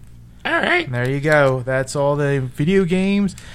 Um, I don't know if any of them are worth it, but uh, All right. Uh, I'm looking here. Um, sorry, I fell down a, ro- a rabbit hole while you're talking. I'm like going, is my Citizen Kane 4K or not? Because it says four discs, and I'm like, did I look at all the discs? I'm not sure. I'm gonna have to go home and watch. Look and look. God damn it! oh boy. All right, Ed. So um, time for the time for the news. all right. All right. So now, just, um, just let you know. I mean, I'm sure you're aware. San Diego Comic Con's this weekend. Yes. Um, uh, there was a lot of announcements, um, mainly on the um, Marvel front. They went, "Hey, look, here's our Marvel dick again," and you know, flip that out. Uh, DC was a little bit more uh, close to the vest. They're like, "Yeah, you know, we got a lot of movies coming out, but we're only going to tell you about two of them because you still like those people." here's Shazam. That I saw that trailer. That looks really good. And oh, look, here's The Rock, fully dressed as uh, Black Adam. We're gonna you know, promote those two. Um, yeah, I know we got the Flash movie and we got the Aquaman two, and hush, hush, hush. Nope, not going to say anything about those because we know you. We don't like those people, right? Right? We're not sure. We're up in the air. You don't. You don't really want to peel a whole room going, "Boo, Amber Turd, Ezra who?" you know, Ezra the terrorist. right? Uh, so, oh, I'm saying so, but everything. Um, all right, I'm, I'm just going Yeah, back. did you see the Did you see the trailer though for Wakanda Forever? I did not. Oh, I, okay. I, I, I, It dropped on YouTube Oh, today. look, I did see it, but I didn't watch it. Like I saw, I started watching it, but I was watching it with the sound off because Stacy was watching TV, and she's also very much of the camp of why bother watching a trailer when you know you're going to go see that movie anyway. And I'm in the camp of I want to be excited for that movie, so I want to see the trailer to get me excited for that movie. She's like, "Yeah, but you're going to go anyway." I'm like, "It doesn't matter. I would still like to see." Like, you know. See, that's the thing. Like, I, I, I, I, I understand what Stacey's saying. Oh, but, me too. But the thing is, is that like, if you see something you don't like, you might not go see that movie like opening night. Like, like you know what I'm saying? Right, like, right, like right. this or, or whatever opening week or whatever. Right. You might be going. You know, I'm gonna might drive my feet on this one. Looks pretty shitty, you know, Right. like type of thing. And then you hear the backlash online, you know, Right. type of thing of all the problems. Of course, though, to me, the big thing, and I'm going to spoil this now, is the fact is Namor, the Oh, yeah. Submariner, is in the trailer. Yeah, that's, know- that's not a not a big secret. Yeah. because he was actually there at San Diego Comic Con. Yeah. the guy playing Namor. So it's like, you know, to me, that's the biggest moment to me now in the Right. Marvel history is because I didn't know if they were ever going to, like, if they could dust him off and make him believable and, like, like you go, oh my God, like, he's a, he's a fucking great superhero. There is nothing that Marvel can't do. As I'm telling you Well- right now, I'm not type of thing. So this is this is this is a big gamble. Like like yeah, I'm sure I'm sure the the Guardians of the Galaxy were a huge gamble, and Sure. you know like some of the other the other uh, characters that they Right. pulled out like Shang-Chi and, Right. and uh, uh, I can't think of the other Ms. one. Marvel. Yeah, I that was a, know- that was a big gamble as well. So you there was a lot the What If series. You know, there's a lot of things that like I think they took chances on. But this is the this is the biggest one because he's one of the oldest superheroes I think Yes, out he there. Is. Yeah, he is. I mean, also too, they made him Aztecian. Aztecian. He made him made him an Aztec.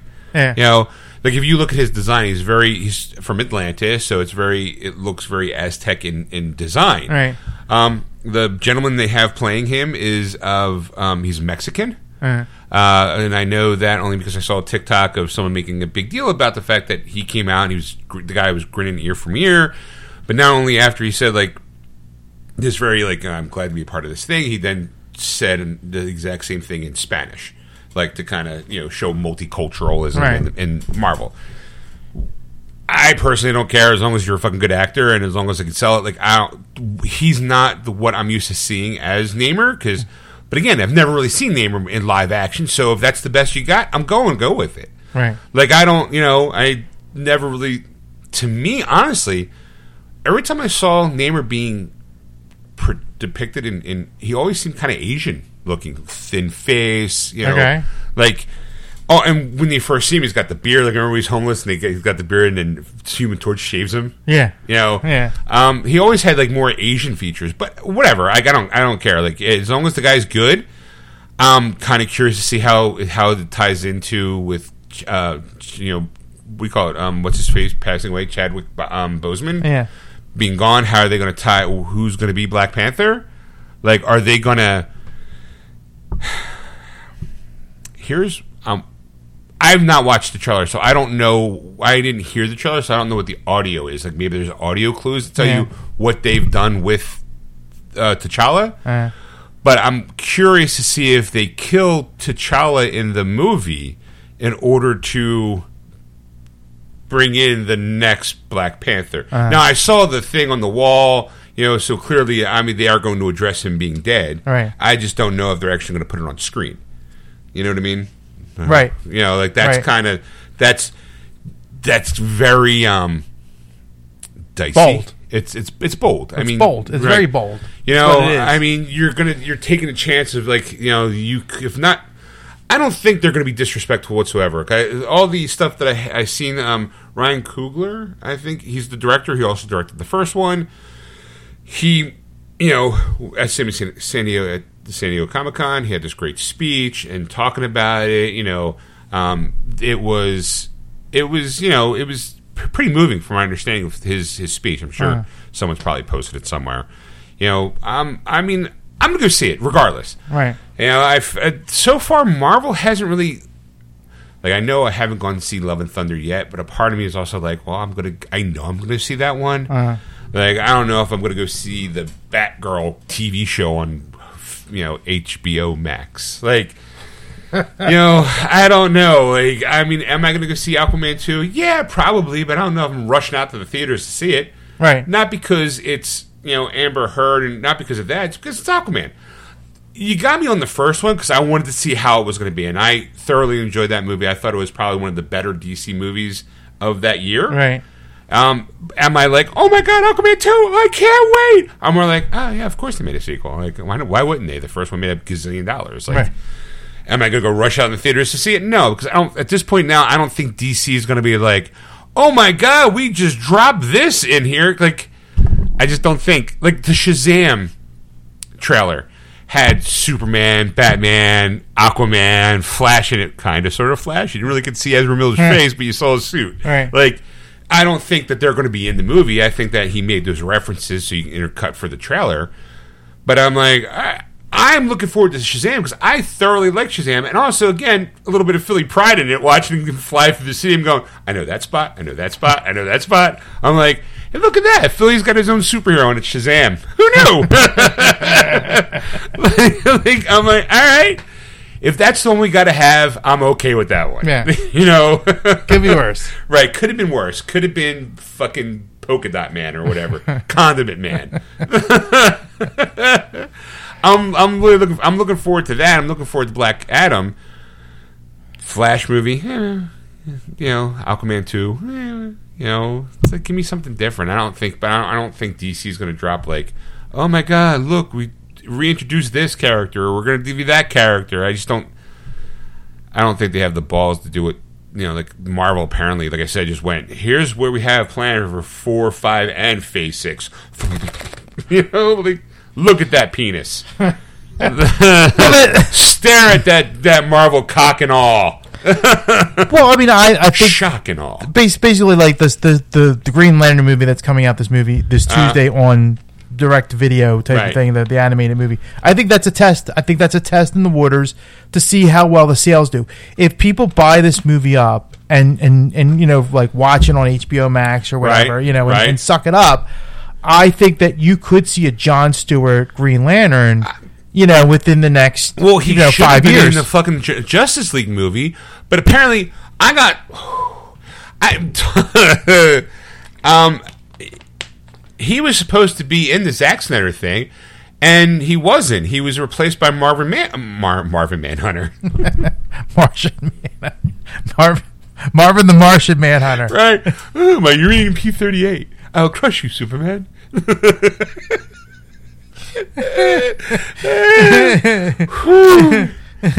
Uh, yeah. So, um, uh, all right.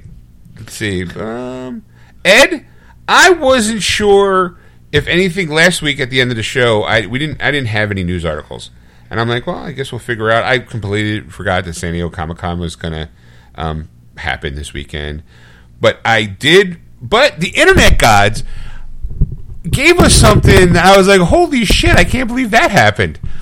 And remember our first episode on uh, uh, Aquanet Radio? What we talked about? No. Ben Affleck being Batman. yes. Yes. Well, apparently, I was like, I don't know. what I'm going to bring into the show this week. Apparently, Ben Affleck decided to get married to J Lo. really? Took those wacky kids, found a way to make it work and get hitched. I didn't even know they were dating. Well, see, that's the thing. Okay, now let's go back a few years. Ed, probably me. They were once um, an item a long time ago. Yeah. Uh, they split up, and then he went to go marry Jennifer Garner, and she went to go collect her rings. Um, you know, her rings of power, because she's been engaged quite a few times, um, and has like a collection. She's got her own Infinity Gauntlet as far as stones, right? she has more stones. right. I mean, even Michael Jordan's going, "Damn, that's a lot of rings." but apparently, um, Jennifer Lopez and Ben Affleck get married in Las Vegas. They did it right, Ed. They did it right. they did it right. Um, according to a marriage license on the online records for Clark County, Nevada, the couple's official marriage was filed Saturday. Um, this was Saturday, I guess it would have been the July 16th, I think. Um, the records both their legal names Benjamin Géza Affleck and Jennifer Lynn Lopez. Significantly, the record also indicates that Jennifer Lopez took on Affleck as her legal last name. Oh, okay. So she, I guess she'll be Jennifer Lopez Affleck. Okay. Sorry. Sorry. Sorry. Go ahead. Uh, Lopez confirmed that her and Affleck's nuptials uh, in a new edition of her newsletter on the J Lo later Sunday afternoon. She's like, "We did it." Lopez wrote alongside a black and white photo of her holding a bouquet and Affleck kissing her cheek. Uh, last night we flew to Vegas, stood in line for a license with our with four other couples, all making the same journey to the wedding capital of the world. Lopez shared. Uh, the singer went on to say they barely made it to the Little White Chapel by midnight, and concluded their news concluded her newsletter with a sweet youth uh, euphemism, writing, "Stick around long enough, and maybe you'll find the best moment of your life in a drive-through in Las Vegas at 12:30 in the morning in the Tunnel of Love drive-through with your kids and the one you'll spend forever with." Love is a great thing, may, maybe the best of things, and worth waiting for. She signed the letter as Mrs. Jennifer Lynn Affleck. Uh, let's see. Uh, Lopez is 52, Affleck's 49. Were amongst predominant celebrity couples in the early 2000s. They both made two films together. The first one well, was I'm going to correct you right there. She's 53 now because today is her Oh, birthday. happy birthday. July 24th is her birthday. Happy Ah, Birthday, J Lo. So there you go. Okay, well, back in 2003, they made G- which didn't exactly light box office by fire. And at the, at the same time, Kevin Smith directed Jersey Girl, uh, hit theaters in 2004. The couple have already announced that they've broken up, um, and the couple were engaged for a lengthy stretch of time, though they never officially tied a knot. In fact, Kevin Smith lives in the house that Ben Affleck and Jennifer Lopez originally used to live in. Little side note: uh, Kevin has lived in there for like many, of like over twenty years now at this point, and still calls it Ben Affleck's house. um, however, Lopez and Affleck reunited roughly one year ago and have been seemingly inseparable ever since. During their time apart, Lopez married singer-songwriter Marc Anthony in 2004 before divorcing him in 2014. Affleck married actress Jennifer Garner in 2005. The two of them divorced in 2018. Uh, their professional lives, Affleck won an Oscar, blah, blah, blah. Here you go. But I think it's kind of nice, Ed. Okay. Yeah, I mean, I. Look. Very rare. I, I. Like, look, this is Hollywood. They could be married for five years, and that's like 50 years in Hollywood terms. I always kind of felt like, you know, they split up, and, you know, I. Sometimes you have to mature. You have to age. And maybe they finally found themselves right at that moment again. You know, it's what, 20 years later? Early 2000s? Yeah. Yeah. It's like, you know, like, so if he's, uh, what, he's what, 49? 49, yeah. So he was, you know, subtract 29 years, 20, 20 years ago. So he's in his almost 30. Right. She's a little over 30. They're com- two completely different people than they are now. Yeah. As a person who has aged, just like you, 30 year old Sean is completely different than 52 year old Sean. You would think so. I'm, a, you know, not by much. Don't get me wrong. I mean, I, I'm still Mr. It's like, a gradual change. it's, it's not like overnight. I mean, there's, there's there is, but there's a lot of similarities. Let's be I mean, don't get me honest. wrong. I'm still like, boobs.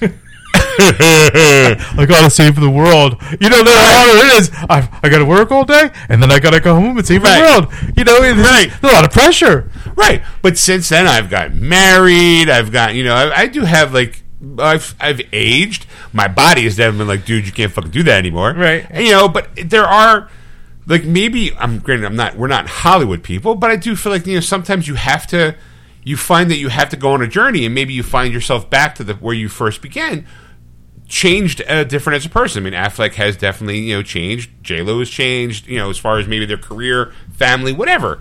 So you know, good for them. I just think I'm I'm very feeling very hopeful and very positive about their outcome. Maybe they maybe this is it. Maybe they needed that time apart to find each other again, Ed.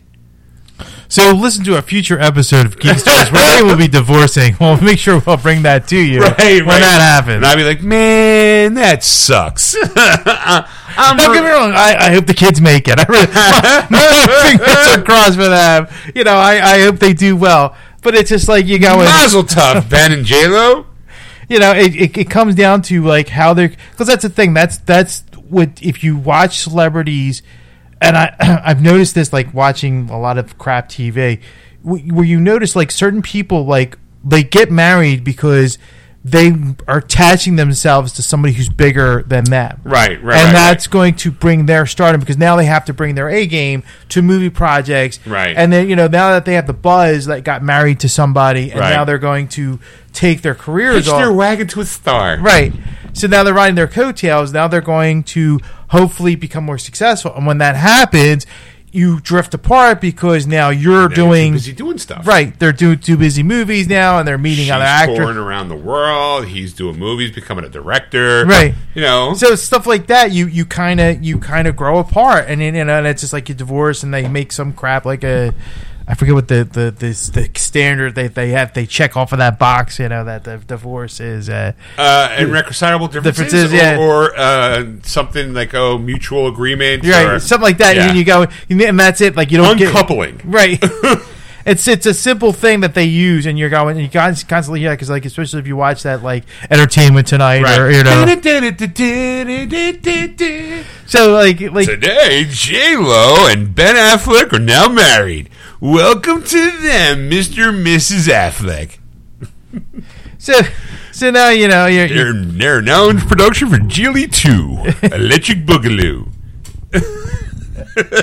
I'll be first in line for that one. Actually, I didn't even see the first one, but I'll be No, now I'm. I'm curious. Kevin, when he did Jersey Girl, there's a lot of footage of Jennifer Lopez and Ben Affleck because in the in the movie they're a couple and they have a kid, Gertie, and J Lo. Spoiler dies in childbirth, Right. leaving Ben Affleck's character to raise a, a girl by himself. Of course, he's got you know he has to move back to Jersey because he was a big upcoming kind of like promoter, Right. um, and um, he goes back home, lives in Jersey with his dad, who plays by George Carlin. But according to Kevin, there's a lot of footage of him and J Lo together as a couple. Like, there's a bigger. He's like the movie was uh, significantly longer because they wanted to make sure that everybody understood these people. First, Kevin's like, we got a big couple like here that that's the the biggest couple in the world are now in my film. I'm going to try to get as much footage as I can of them because it's almost like they fell in love when I was on, on my set and they were together, blah blah blah. Like Right. it was a big deal. And then the moment she, you know, the moment they, the two of them broke up and how there was backlash, it was like cut, cut, cut, cut, cut, cut. He significantly cut her role out. So I'm wondering, I'm like, is Kevin going to put all that in? Is there going to be like a director's cut of Jersey Girl coming out? In fact, sidebar, Ed, I'm gonna, I might be able to find that out.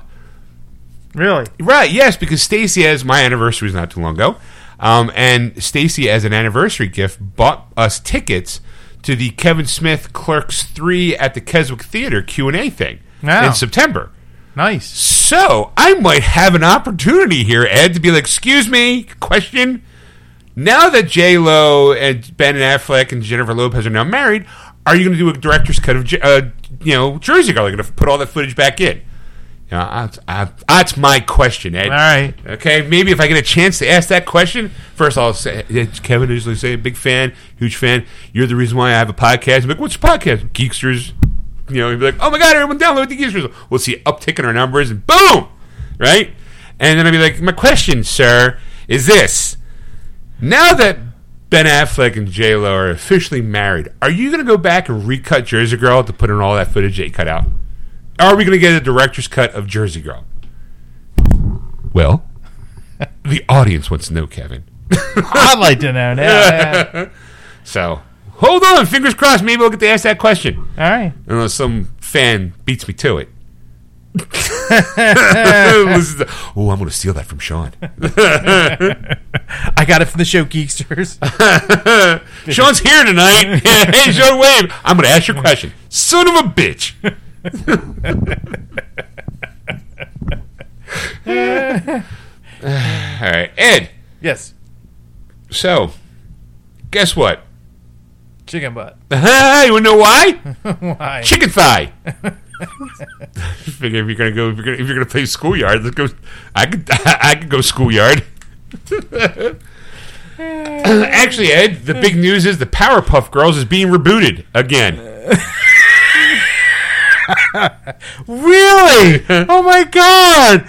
Really? How did that not happen? Well, well, Ed, it's not in live action; it's being rebooted again as a cartoon. The oh. Powerpuff Girls are coming back again as Cartoon Network and Warner Brothers have announced a reboot of the beloved cartoon.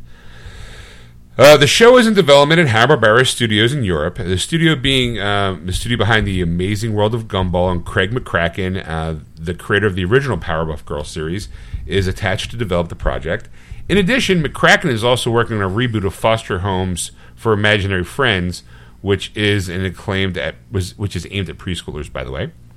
Um, that show originally aired on the Cartoon Network from 2004 to 2009, by the way. Uh, the Powerpuff Girls originally debuted on Cartoon Network in 1998 and ran for 78 episodes until it ended in 2005. Uh, the show follows Supergirls Blossom, Bubbles, and Buttercup as they face off against supervillains while also dealing with the issues of young children while faced while growing up. Uh, Powerpuff Girls franchise has recently seen a share of spin off and reboots. In 2016, the show was rebooted by Cartoon Network, uh, airing 119 episodes over three seasons. And there's a live action Powerpuff CW series that's yet to see the light of day. the live action version has faced a number of development issues, including reshooting the pilot after negative feedback from executives and losing an actor who was set to play up, set to play Blossom. Um, so, yay, Ed. New, I'm disappointed. I really am. I wanted I wanted to see this live action show.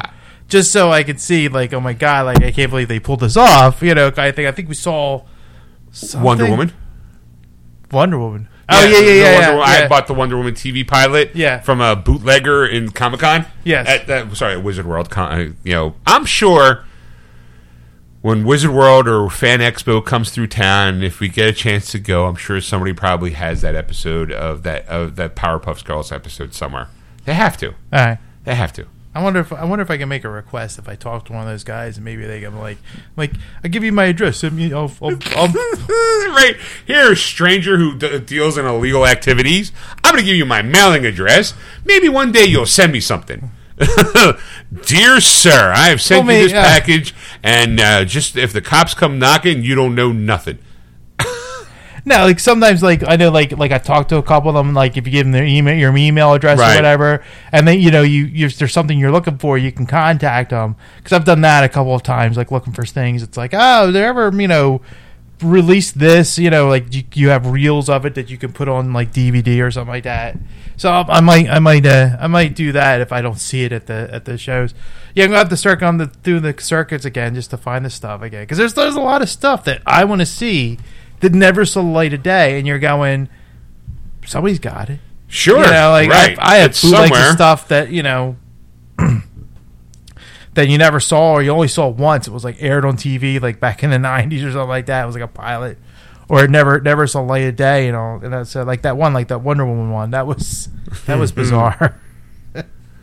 Anyway, guy digress. All right, this is this is, is I'm going to say this is probably going to take the meat up of the situation.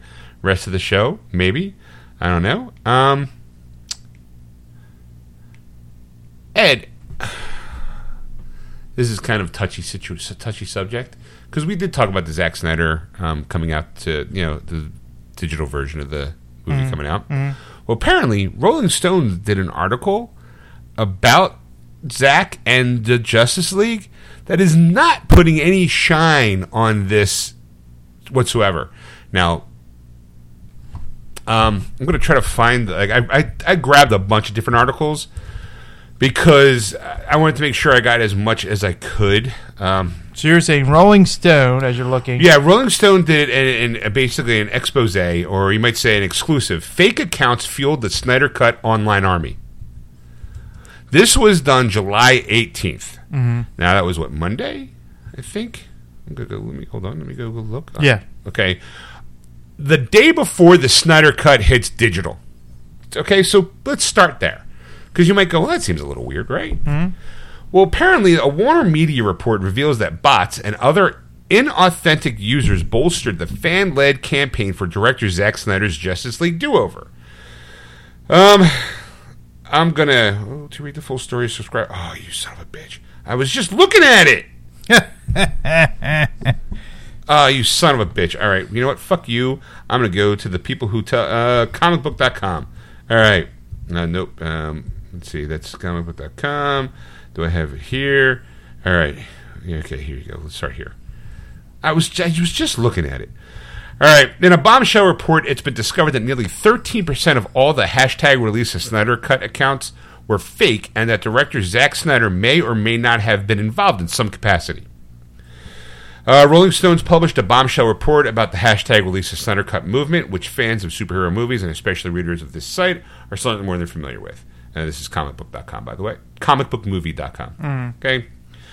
Um, uh, the major finding was that around 13% of Snyder, count, Snyder Cut accounts are fake, which is a considerable uptake from the standard 3 to 5% of fake accounts for any other trending topic, and strongly suggests that it, there may have been some outside manipulation that ultimately resulted in years of in, incessant online harassment of critics of Zack Snyder or his work.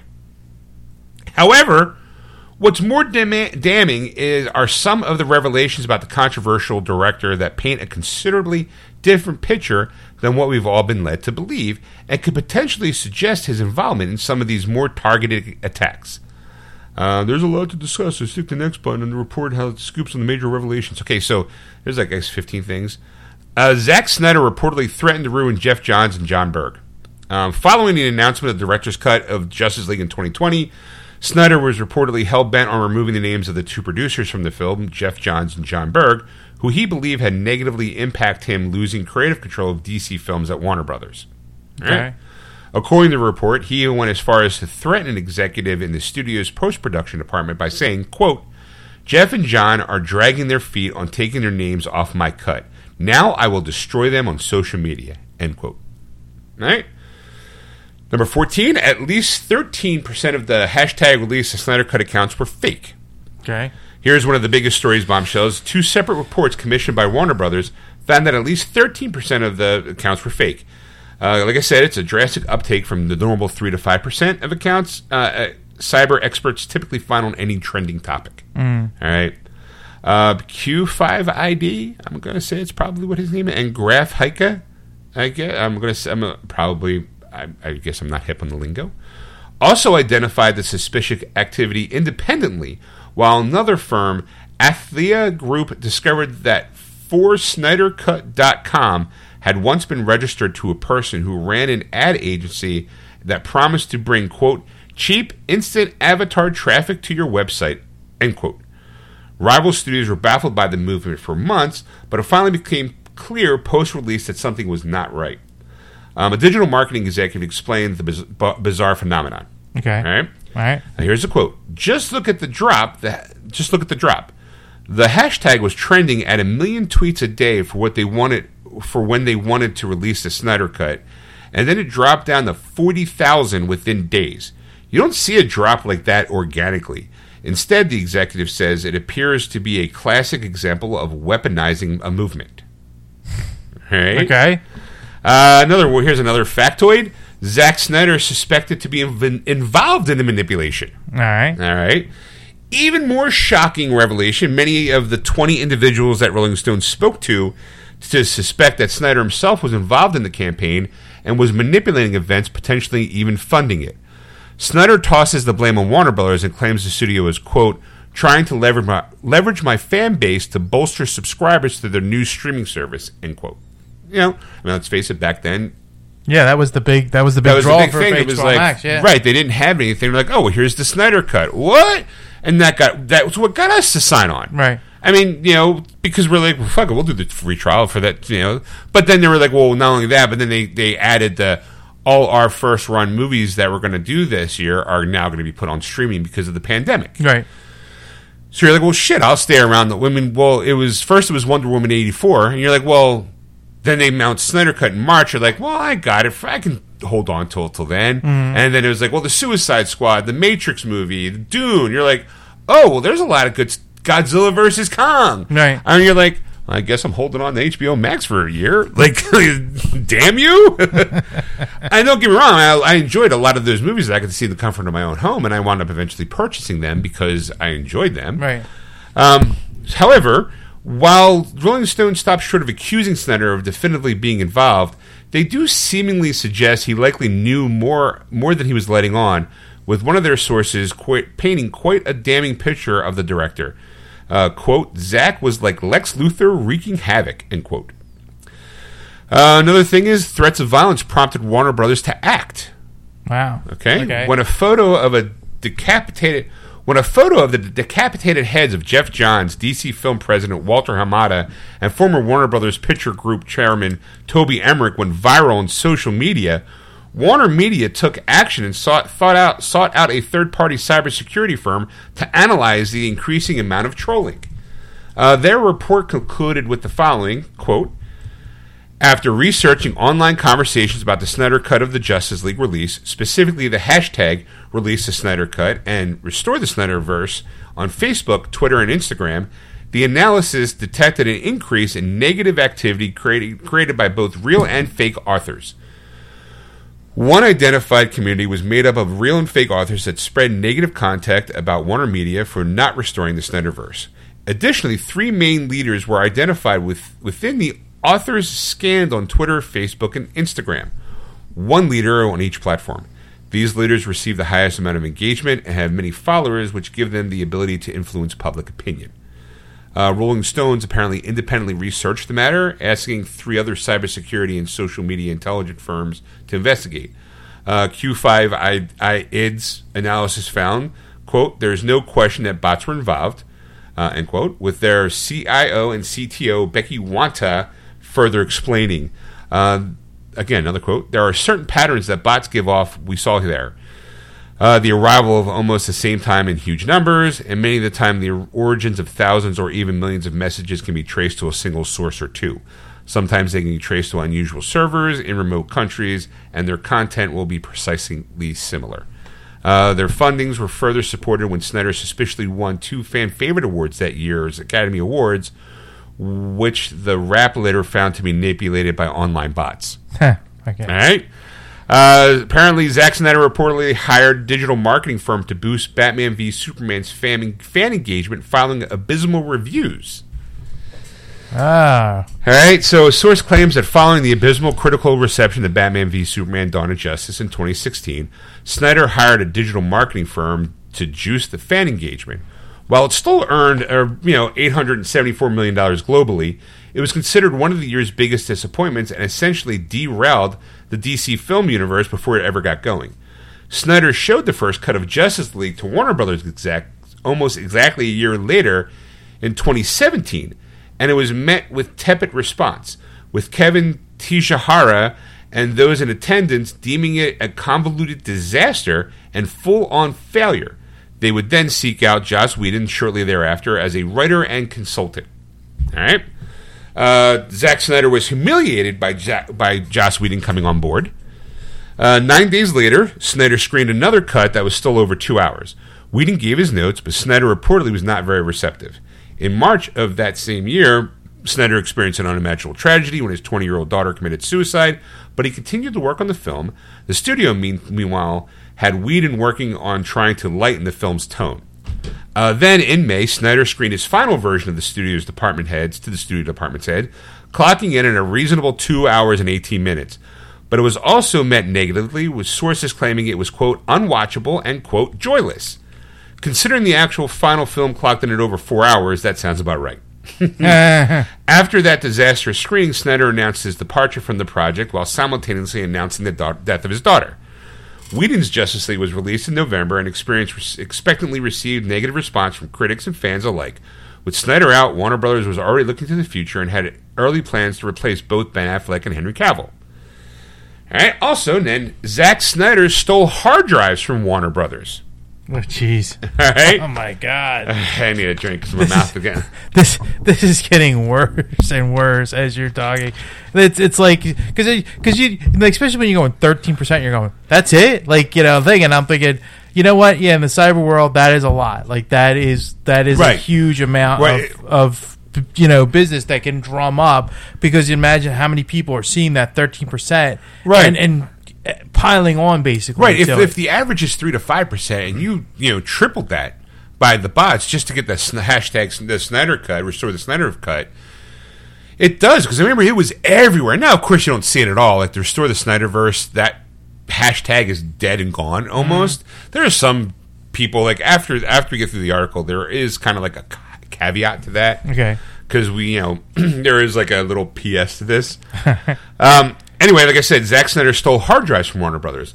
According to the report, Snyder sent one of his editors back to Warner Brothers to retrieve hard drives that contained his footage from Justice League. Since it was studio property, they asked him to return the hard drives, but he refused. He contends that he was contractually obligated to any files connected to the film and that he was not asked. Uh, security was informed of the matter, but no action was taken since the film was already out and no one thought it would attempt to put together an alternate cut. Uh, hashtag and number eight was who's who was funding hashtags re- re- release the Snyder cut. As the intensity of the hashtag release the Snyder cut campaign increased, with attacks on executives and critics worsening by the day, outsiders began wondering who exactly was funding some of the more high profile publicity stunts, including a Times Square ad, reportedly worth over $50,000, and a plane flying over the San Diego Comic Con with a custom banner. I remember that, actually. Mm-hmm. Instead of calling off his supporters, Snyder only added fuel to the fire by posting a photo of film canisters with the title of the then fabled director's cut. Insiders were upset at his latest stunt. Quote, he refused to return the hard drives, which were studio property. This was just more orchestrated bullshit from Zack. End quote. Um, f- uh, the ForSnyderCut.com was one of the most vocal supporters, launching the infamous hashtag, but it's unclear who was actually behind the site. It's since been discovered that the film was registered to a man named Xavier Lanes, who, according to LinkedIn, LinkedIn was of the LA-based digital ad firm called My Agency, which pr- promised to quote bring cheap instant avatar traffic to your website.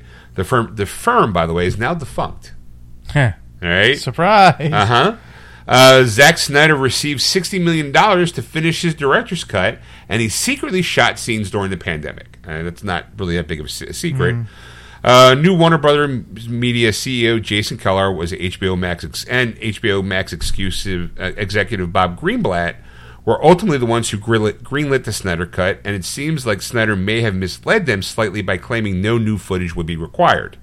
However, his cut was nowhere near actually being done, and the studio ended up giving him $60 million to finish post production and the extensive special effects work, which was much higher than the reported 20 or $30 million.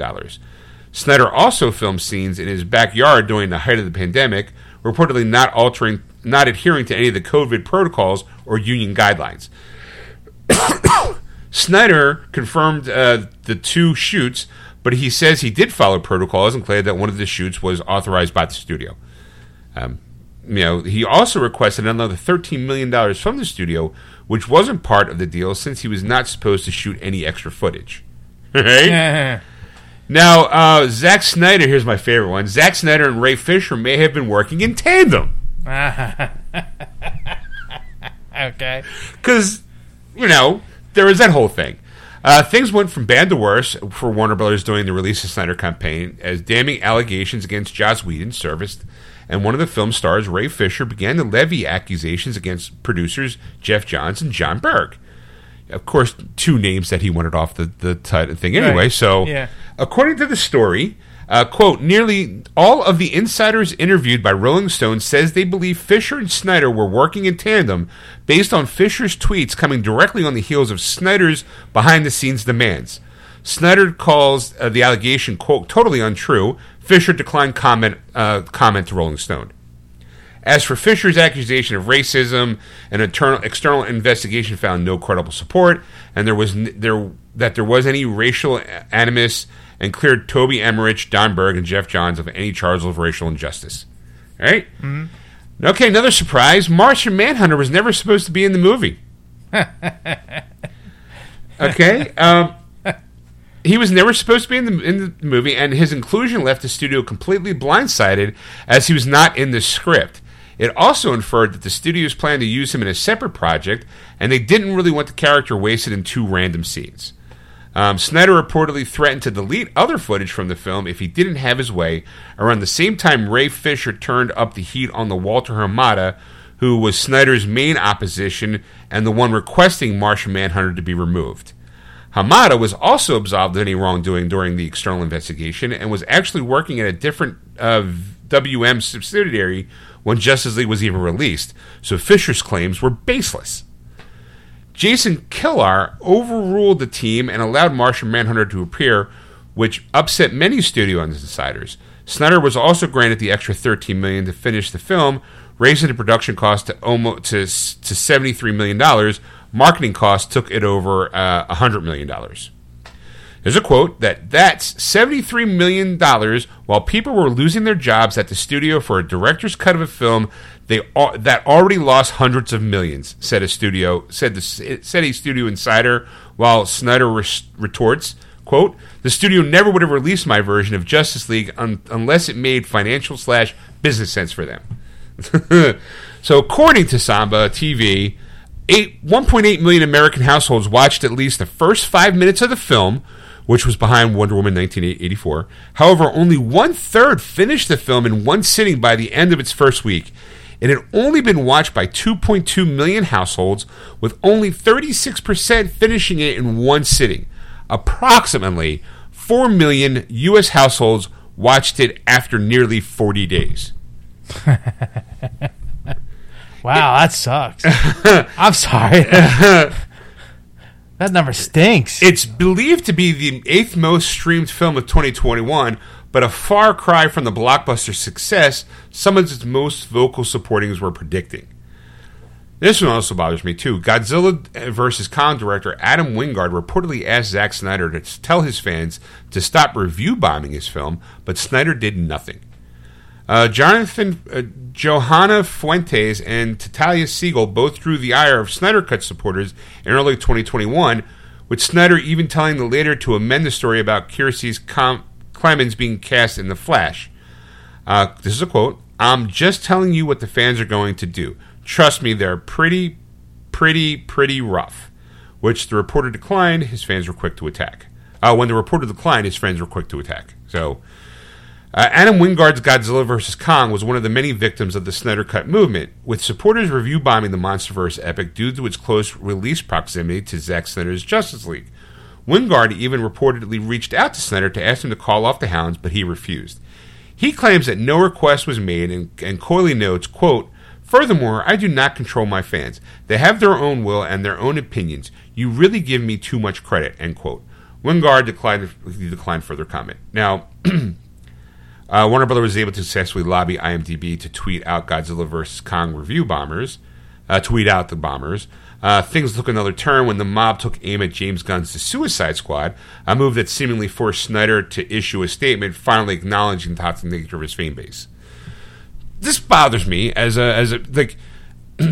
I know the Snyderverse has got his fans, And you're trying to tell me that if you would have just posted a comment saying, "Hey, you know what? I saw this movie. I think it's great. I think we all should support this."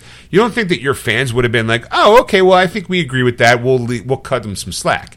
Like you knew you had during this whole time, during while the Snyder while the Snyder, release of Snyder Cut thing was going on, there was always Zack Snyder posting a black and white photo of something, or Right. here's a scene, here's a clip from the movie that you guys will never see, but I have it. Here it is, Right. and then all that did was just kind of stoke the flames. So you're trying to tell me that you at one point could have realized that oh, here's the damage. You know that maybe you should back off. And he's like, "Well, I don't control these people. What are you talking about?" Like, I just feel like you're kind of lying, dude. I think you. Well- yep. No, I was just saying, the, like, I'm not, I'm not agreeing, like, I'm not disagreeing with you because I'm like, you're right. Like, like, I'm sure he could have, I'm sure he could have supported that director from for for Godzilla versus. I wasn't. I don't Kong. think they would all say like, "Oh, he said something. Let's stop." I think there's still gonna be people like, "No, he he's just saying he doesn't mean it. He's just he's playing face. We should just go after you and go, go after that person even harder." Right, but Like, it's the, like, like I think, I, like, like fans are toxic no matter what. So even if Zack Snyder did make a statement, I don't know if those fans, those toxic fans, would have stopped. right, right. You know, because like once you once you get an angry fan going, you Right. can't stop them. Like, like right, they become parasites and they Right. just kind of chew and and I mean, let's face it. I mean, as a Star Wars fan, I can honestly say that I feel like the Star Wars fan base is definitely starting to eat its own and becomes very toxic over every little thing, especially as old people. Like I just feel like you know, like we've been getting a little too big for our britches. But yeah, whatever. It's personal. That's move my soapbox away. Um, all right, so I, as if you um. Whoa, whoa, whoa, whoa, whoa, whoa, whoa, whoa! What? Don't don't slide that just away just yet, because I'm gonna I'm gonna put it this way. There are some diehard Star Wars fans that lived in an age when w- things the way they were, you know, kind Right. of thing. Back And- in my day. back in my day. So as the stuff grows into something new, they and like people don't like it. Like if I don't like the prequel trilogy, there's a reason why. You know, and Sure. I, you call me call me whatever you want, call me sexist, call me racist, whatever. I don't care. You know, I'm not I'm not saying I'm not. I'm not saying I am. You can you But- cannot enjoy. You don't have to like a movie. I'm, I'm like I, I didn't like it because I was confused. I didn't care about Rey being a female Jedi or Right. you know, you know that that, that Finn. Finn, yeah, yeah. Like I didn't care. I just didn't un- fucking understand it. I'm like, Right. how are you making three movies out of this? It's like, okay to not like something just because you don't like it, but we live in an age where, like, again, I did not like the reboot of the Ghostbusters movie. But now, because I didn't, I didn't think it was a good movie. I didn't think it was particularly funny. Someone would go, "Sean, that's because you hate women." Right. No, not at all. was- I just didn't like that the movie was entertaining. I didn't think it was fun. It was funny. That should be allowed to not like something just to not like it. But today it's like, well, you don't like it because of this, and they would say that to me because I'm a middle-aged white man, Right. Which right away, target number one. because because I'm saying like like there was other Star Wars projects after these Uh-huh. movies that I enjoy highly. You know, like I think like the Mandalorian. I'm like I'm like there you go. Like you, you they did something right. Like you can't tell me like like you, Uh-huh. you you are three fucking movies the wrong way because you got two different directors doing it and they go and you know like like I, I swear to God uh, what, what the fuck was the Last Jedi's director's name? What was his name? Uh, Rian Johnson. Rian Johnson. I think he said, "Fuck you, whoever's gonna who's gonna follow me after this movie," because you're going. I killed off the bad guy. I did Right. this. Blah blah blah. They're on the run. Good luck following up with that. uh, And you're yeah. going. And you're there was no cohesive. Like at least with Lucas, he had the first six movies planned out, and this is where you're going to go. Right. But the moment seven, eight, nine, I think Abrams was going along with that plan. Yeah. I think that he probably sat down and talked to everybody, but then he couldn't do two and three, or at least two. He was like, "I'm one and done. Right. I'm leaving you guys." Because I mean, let's face it, Lucas didn't direct Empire. You know, somebody else did. Yeah. So he, maybe he was thinking along the first lines. I'll get you guys going, but then after that, I'll be producer. and You guys let somebody else, and then they take Ryan, and Ryan's like, you know what? I'm gonna, I'm gonna zhuzh it all up. I'm gonna change it all. I'm gonna make it to, to my own thing. And you're absolutely right. It did feel very disconnected to the first movie. It was like, oh, you know what? You like the way Rey, uh, with the Rey, the way Kylo Ren looked. We're gonna destroy his helmet yeah. you, you you're interested in what's his face as the bad guy Snoke, we're going to kill him off. Right. You know, oh, you think Finn should be, you know, uh, you don't like this character? Well, we're going to add this character. Like, it just seemed very, like, oh, everyone's looking for Luke Skywalker. This is great. We're going to make him this. Now, I personally didn't mind that part, but I do feel why, I understand why people didn't like it. You're allowed not to like it. I, I mean, I will, I will say, like, my coworker, one, two, and three is his. They're his Star Wars, Yeah. and I'm like, look, I'm not going to fight you on that. Uh, to me, four, five, and six my, is my Star Wars. Yeah. There's a kid out there who's going to swear seven, eight, nine's their Star Wars, and I, that's okay too. It's like everyone's got their favorite Get a Batman. rock and hit him. I mean, Right. Everyone's got their favorite Batman, and I don't think any one of them are wrong. I think it depends on who you are. Adam West. right. So now I completely think that you're po- totally valid for not liking But the, it's the same. the, the three movies. Yeah, it's saying it's, it's not because of like whatever you think it is. It's just Right. like I'm like I'm like I didn't under, fucking understand it. Right. I'm like like you they made this big th- story about this Do. How fuck what two fucking minutes in the goddamn thing, Right. and he goes Do, and you're going Right. oh, oh, I'm clamoring It's to over." sell toys, but You then know, again, maybe hey, all of them were that way. We're just too blind to see that. But but but like you you when you got C three PO and you got R two two two, they were the Jay and Silent Bob of the right, right. You know, they were they were the ones that kind of like put the They were just there. Yeah, The right. story was going around them. right like the type of thing so you you kind of you you kind of put that that direction you know kind of thing but you got character development and you know it's like they but that's the same like like you didn't get you didn't get too much out of this this this these three movies and you're going oh this is crap you know like like to me and in my eyes anyway i'm like i'm not saying like i'm gonna be like burning you know Right. you know hashtagging crap and all this stuff Right. online i'm like i didn't like personally and that's where it ends Right. you know i'm like i'm like Right. i'll i'll You're discuss not, it you're not trolling people. I just funny because yesterday I, I was I was at work and uh, there was a guy there and he's I was wearing a Star Wars shirt you know big surprise Uh-huh, right. you know and he's like he's like what was your favorite movie and I'm like oh it was Empire Strikes Back like you know hands down like to me it was like right away you know Right, like, it's and he's like well that's my favorite too and he's a young younger guy you know Right. thinking oh that's great and I'm like what'd you think of the sequel trilogy and he didn't say a word but he gave this face and I'm like that's the face like That's the thing is you don't want to say anything because you know I'm going to jump on your ass. Yes. but it, but it was just funny because it was just like I forget the point of the story. I was like I'm all excited. Yeah, like oh my god. Because it's it's basically how you're you're comparing how like the fan base being toxic and you were going to yell at like there's Yeah, there's that moment you're you're you know you're you're ready to jump, and I'm like, if he said he liked that series, I'd be like, all right, well you were entitled to your opinion. But fuck you. and I'll just move on, you know, Right. like, you know, go, okay, well, everybody, you know, I think I might have asked him about the, the prequel trilogy or whatever and the other stuff if he watches that stuff and all. But it's like, like, you know, because I've, I've Right, seen it all. go about your business. Yeah, and then it's just like, like you have a nice conversation about it, and I go, well, I disagree because I don't like those movies or whatever. Right. It is okay to agree to disagree and go about your life. Right. But apparently nowadays you can't. It's like Ed, my opinion's different than yours, but my opinion's the right one, and you're a piece of shit for not agreeing with me. And because you don't agree with me, you're now invalidated on your feelings. Right. And then you're sitting and go, well, that's weird because I feel the same way about you, Sean. I don't give a shit about your opinion. You're wrong. I'm right, and therefore all your feelings are invalidated. I'm glad you finally understand when you're wrong. Right. Which is all the time. right. So there's people that that we can just go like Ed, I didn't like that movie, and you're like, well, I liked it. Oh, okay, that's fine. Like it's great. What did you like about it? Oh, okay. Okay, I can see that that was kind of cool. This is why I didn't like it about it. And you go like, okay, well, that really, I get that point. I get, I can, like, you can. One of the best things you can do is try to put your walk a mile in somebody else's shoes. Like try to see it from their perspective.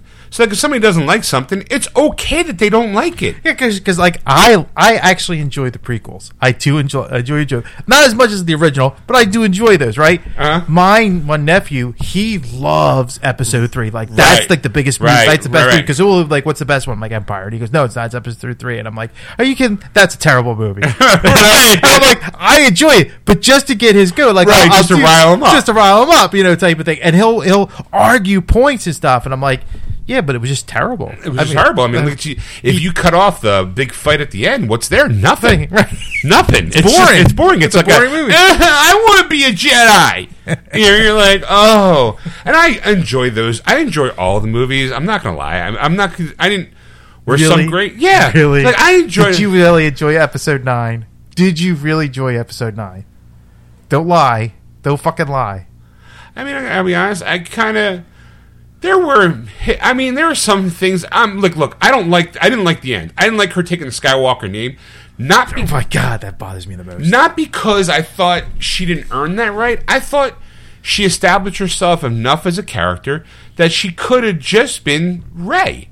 She didn't need the Skywalker name. she's already proven herself to be a strong, formidable foe and a hero in her own words and in her own way. She took the Skywalker name, and I was like, well, you didn't need to do it. Like that's I'm like you just kind of I understand it's Rise of Skywalker, but you know I'm and I'm like I wasn't surprised at that. Okay, fine, she made him a Palpatine. All right, big deal. But if you read into comic books, the what do you call it? The Empire, the Emperor has actually even tried cloning Luke at one point in time in the comic book. Yeah. In the comic book, so like that storyline to me was like okay, you're trying. I do feel like JJ was trying to like, oh shit, we, how do we patch these holes? Because now we don't have two of the, we don't have any of the actors in it. Right. Luke died in the second one. Carrie actually died, and we killed off Han in the first fucking one. We got nobody. How do we? How? What do we do?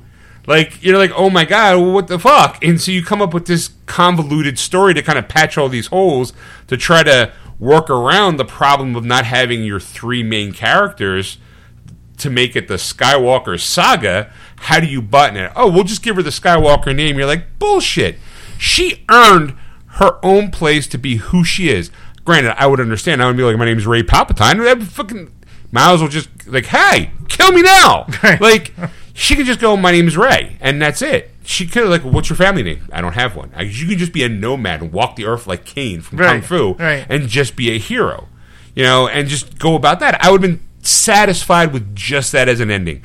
Instead, she's like some random person going, "What's your name? Yeah. Your full name. Your And full name?" You're like, uh, it looks off into the distance, see this Force ghost, and just goes, "Skywalker." You're like, you could feel the audience just go, Ugh. and and that stings a little bit. And going, really, that's how you're going to end it? All right, fine, like whatever. Like it's, I'm glad at this point. I was just glad it was over. Yeah. Like I mean, I like I felt like the seven year old kid who saw Star Wars a long time ago. The magic was already gone, and now I'm an old man going, "Oh my god, this was the longest fucking story of all time." Like I had to hear about Darth Vader before I even found out what happened to fucking Luke. like it was like, "Sheesh, all right." But I mean, I wouldn't. Some of the things I, I, I liked special effects. You know, some of the things were kind of cool, but I, it is what it is. I mean, how else do you get horsebacks and horseback riding in space? Well, Yeah. But it, it, I mean, like I said, I've I've only seen it once. Ditto. I mean, I don't type of thing. I and I like I don't know if I'll watch it again. Right, I don't know if I'll go back. Uh, like like type of thing. It's, it's going to be hard for me to do that. You know, type of Right. thing. But the idea though is is that like they've made stories that Sure. are great. You know, like like Right. like like I, I it. like like Boba Fett wasn't a good story. yeah, it was, you know, yeah. that was I prefer Mandalorian over the Book of Boba Fett. right?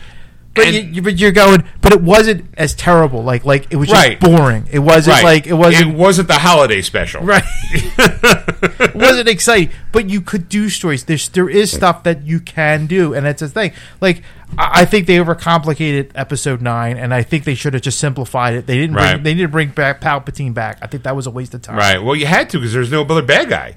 Like that's the problem. You had you had Kylo Ren. You converted Yeah, him you- over into back to you back you get back into Ben Solo. That you know. All right, never mind. Uh, well, they changed the title of the goddamn thing to Rise of Skywalker or something else. Right, you know what? You well, I mean, yeah, he would have been Solo, not Skywalker. The Rise of Solo. or he could have, you know, taken the Skywalker name as a way to honor his mother. There you go. Like, you know, like because he was there when she got killed. He could have buried the the sabers. Who are you, Ben ben Skywalker.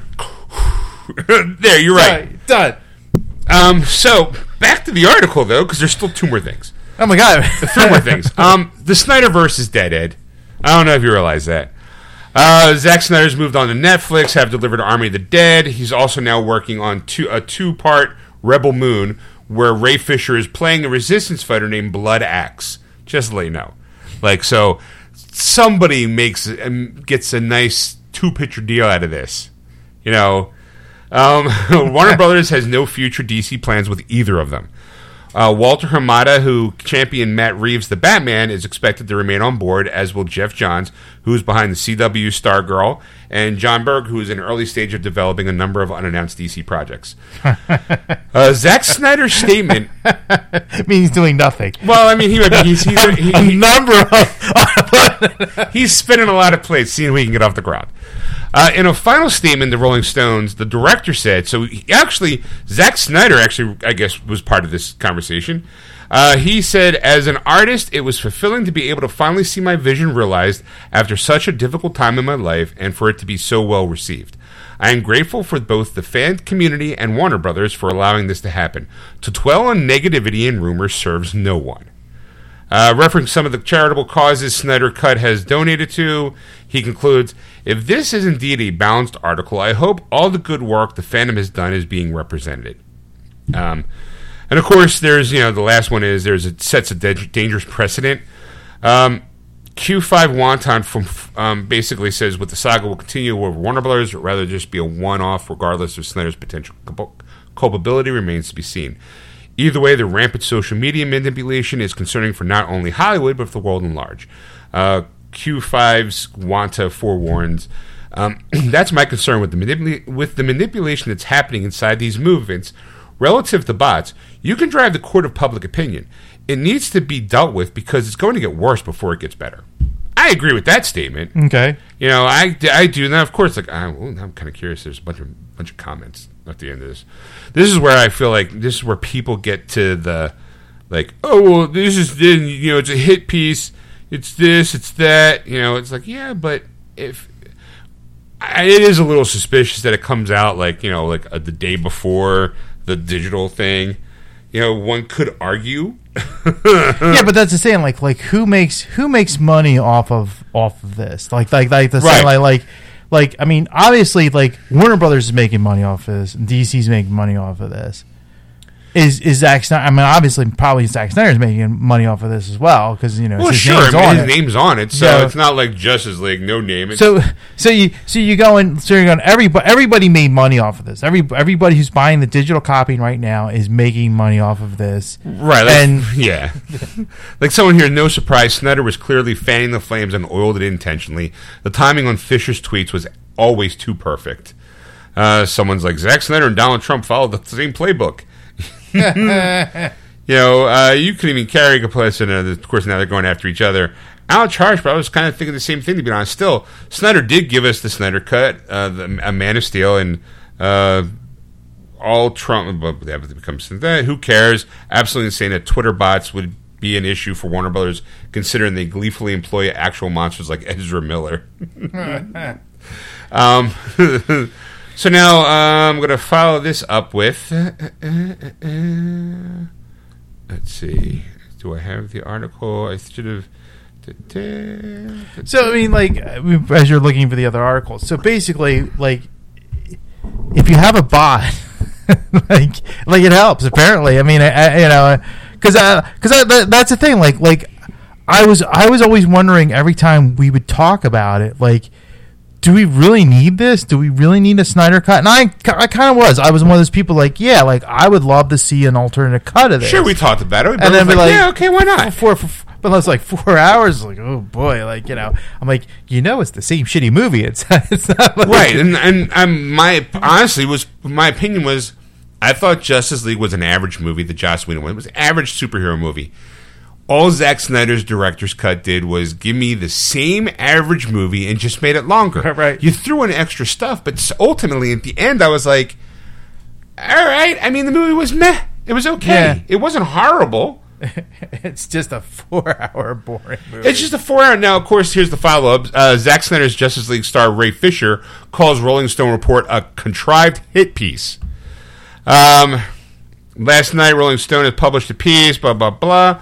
The news of that are already accusing him. According to reports, Snyder was even heard to have threatening to destroy, blah, blah, blah. Fisher declined to respond to Rolling Stone, but has now taken to social media to share his rebuttal. All right. So, um, According to Ray Fisher, executives wanting whining reporter fails to overshadow digital release of Zack Snyder's Justice League with contrived hit piece Warner Brother mourns. Sources say reports still butthurt after being called out on lies in 2021. Did you say butt hurt? Yeah, that's Okay. yeah, butthurt. Like oh, it was chapped ass kind of thing. I. No, I got that. I just that's really in the article. Um, let's see. Um, he, he's like uh, Ray Fisher said this uh, on a tweet. Zack Snyder never cut Kiersey Clemons from Justice League. Uh, Tiana Siegel, twenty seven, and Ash and at HTHR. I'm going to say it's in Hollywood Reporter. Please fix this article immediately and check your sources.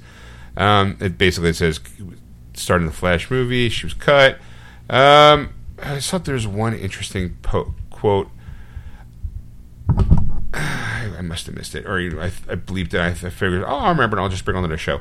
Um, he, of course, said that he said he was never asked to be participating in this article, but then the the person who wrote the article basically had receipts and said, um, "Yeah, we reached out to your people. Here's here's the emails." Yeah. and you never did get back to us. And and we call it Fisher's trying to spin it as you well you didn't give me enough time to respond. Like and it's like well you, first you tell us like oh well you never it's a hit piece and you never you know reached out to us at all. You should double check your thing. And it's like his a over e it's like accountability over entertainment. But i feel like dude this right here is kind of your bubble because now you're being accused of Zack Snyder's now being accused of all these things, these bots and these things. And you're like, oh well, accountability. Why don't you take accountability to the parts that you're sharing? He's like, well, I never did that, and you never even contacted me. And like, well, here's the receipts. Oh, you didn't give me enough time. you're like, so you do admit that you so then you're basically saying that you did see that. Uh, like, I feel like after everything's all said and done, well, guess who's in Zack Snyder's new film? right. You know, Like surprise. Right. Like- and then, oh, it's in two movies. And I'm like, okay, well, after that, like, what else is he in? Because now I'm going to his IMDb. Because, uh, uh, uh, Ray See, that's the thing. Like Ray Fisher, I'm still wondering like what Josh Whedon did to him. I'm like, Everybody is. Because he said all these things. And, like, um, look, I am not defending uh, Josh. Because Josh is, apparently, other people have come out and said, yeah, Yeah. he's kind of a shitty person. So, yes, you know what? His track record speaks for itself.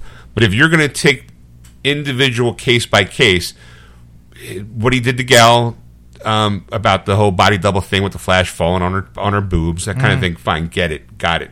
You know, but the stuff that Ray Fisher's talking about, he's basically kind of going, "Well, he did this stuff to me," and everyone's like, "Well, proven." he's like, well, "I don't have to. I will. Oh, I'll show you guys." And he's letting the court of public opinion damn Josh for stuff that might not have happened. Josh is already damned by all the stuff that he's already done. So all this did was, all Ray did was say, "Hey, Josh Whedon's a piece of shit of a person," and everyone knows it. And everyone's like, "Well, prove it." And he's like, "Well, I don't have to. Everyone knows it." And and well, this particular case, we like him. And at that point, other people who have worked with Josh have been like, "No, he was kind of shitty to me." Now, some people I know, like, um, I have to hear it for myself, but um what's his face uh, from the rookie and Castle, um, Nathan Fillion, says that yeah, you know what, Jazz is kind of difficult to work with, but I'd work with him again in a heartbeat because if you know he's I like the stuff that he works with, like. Like there's like you have to kind of draw a line. Now, of course, he Right. got like I think drug, but I also am paraphrasing from what I saw in, a, in an article. I have yet to hear because he said it on Michael Rosenbaum's um, you know, Podcast. podcast, and I have yet to listen to that podcast. It is tagged to want to listen to because I do like his podcast, um, and I do like the people that he brings on board. Michael Rosenbaum obviously is Lex Luthor from Smallville, just sidebar. Um, so, just for argument's sake, Ray Fisher has still only has nine credits to his fucking IMDb page. Okay. All right. Um, apparently, back in 2008, he was in The Good, the Bad, and the Confused. It was a, a 10 minute short film. Uh, he was in uh, 10 episodes of the Astronauts Wives Club, which I believe is canceled. Uh, he was in Cy- he was Cyborg in Superman uh, verse uh, Batman v Superman: Dawn of Justice. Cyborg in Justice League. Uh, he was in eight episodes in the first season of True Detective.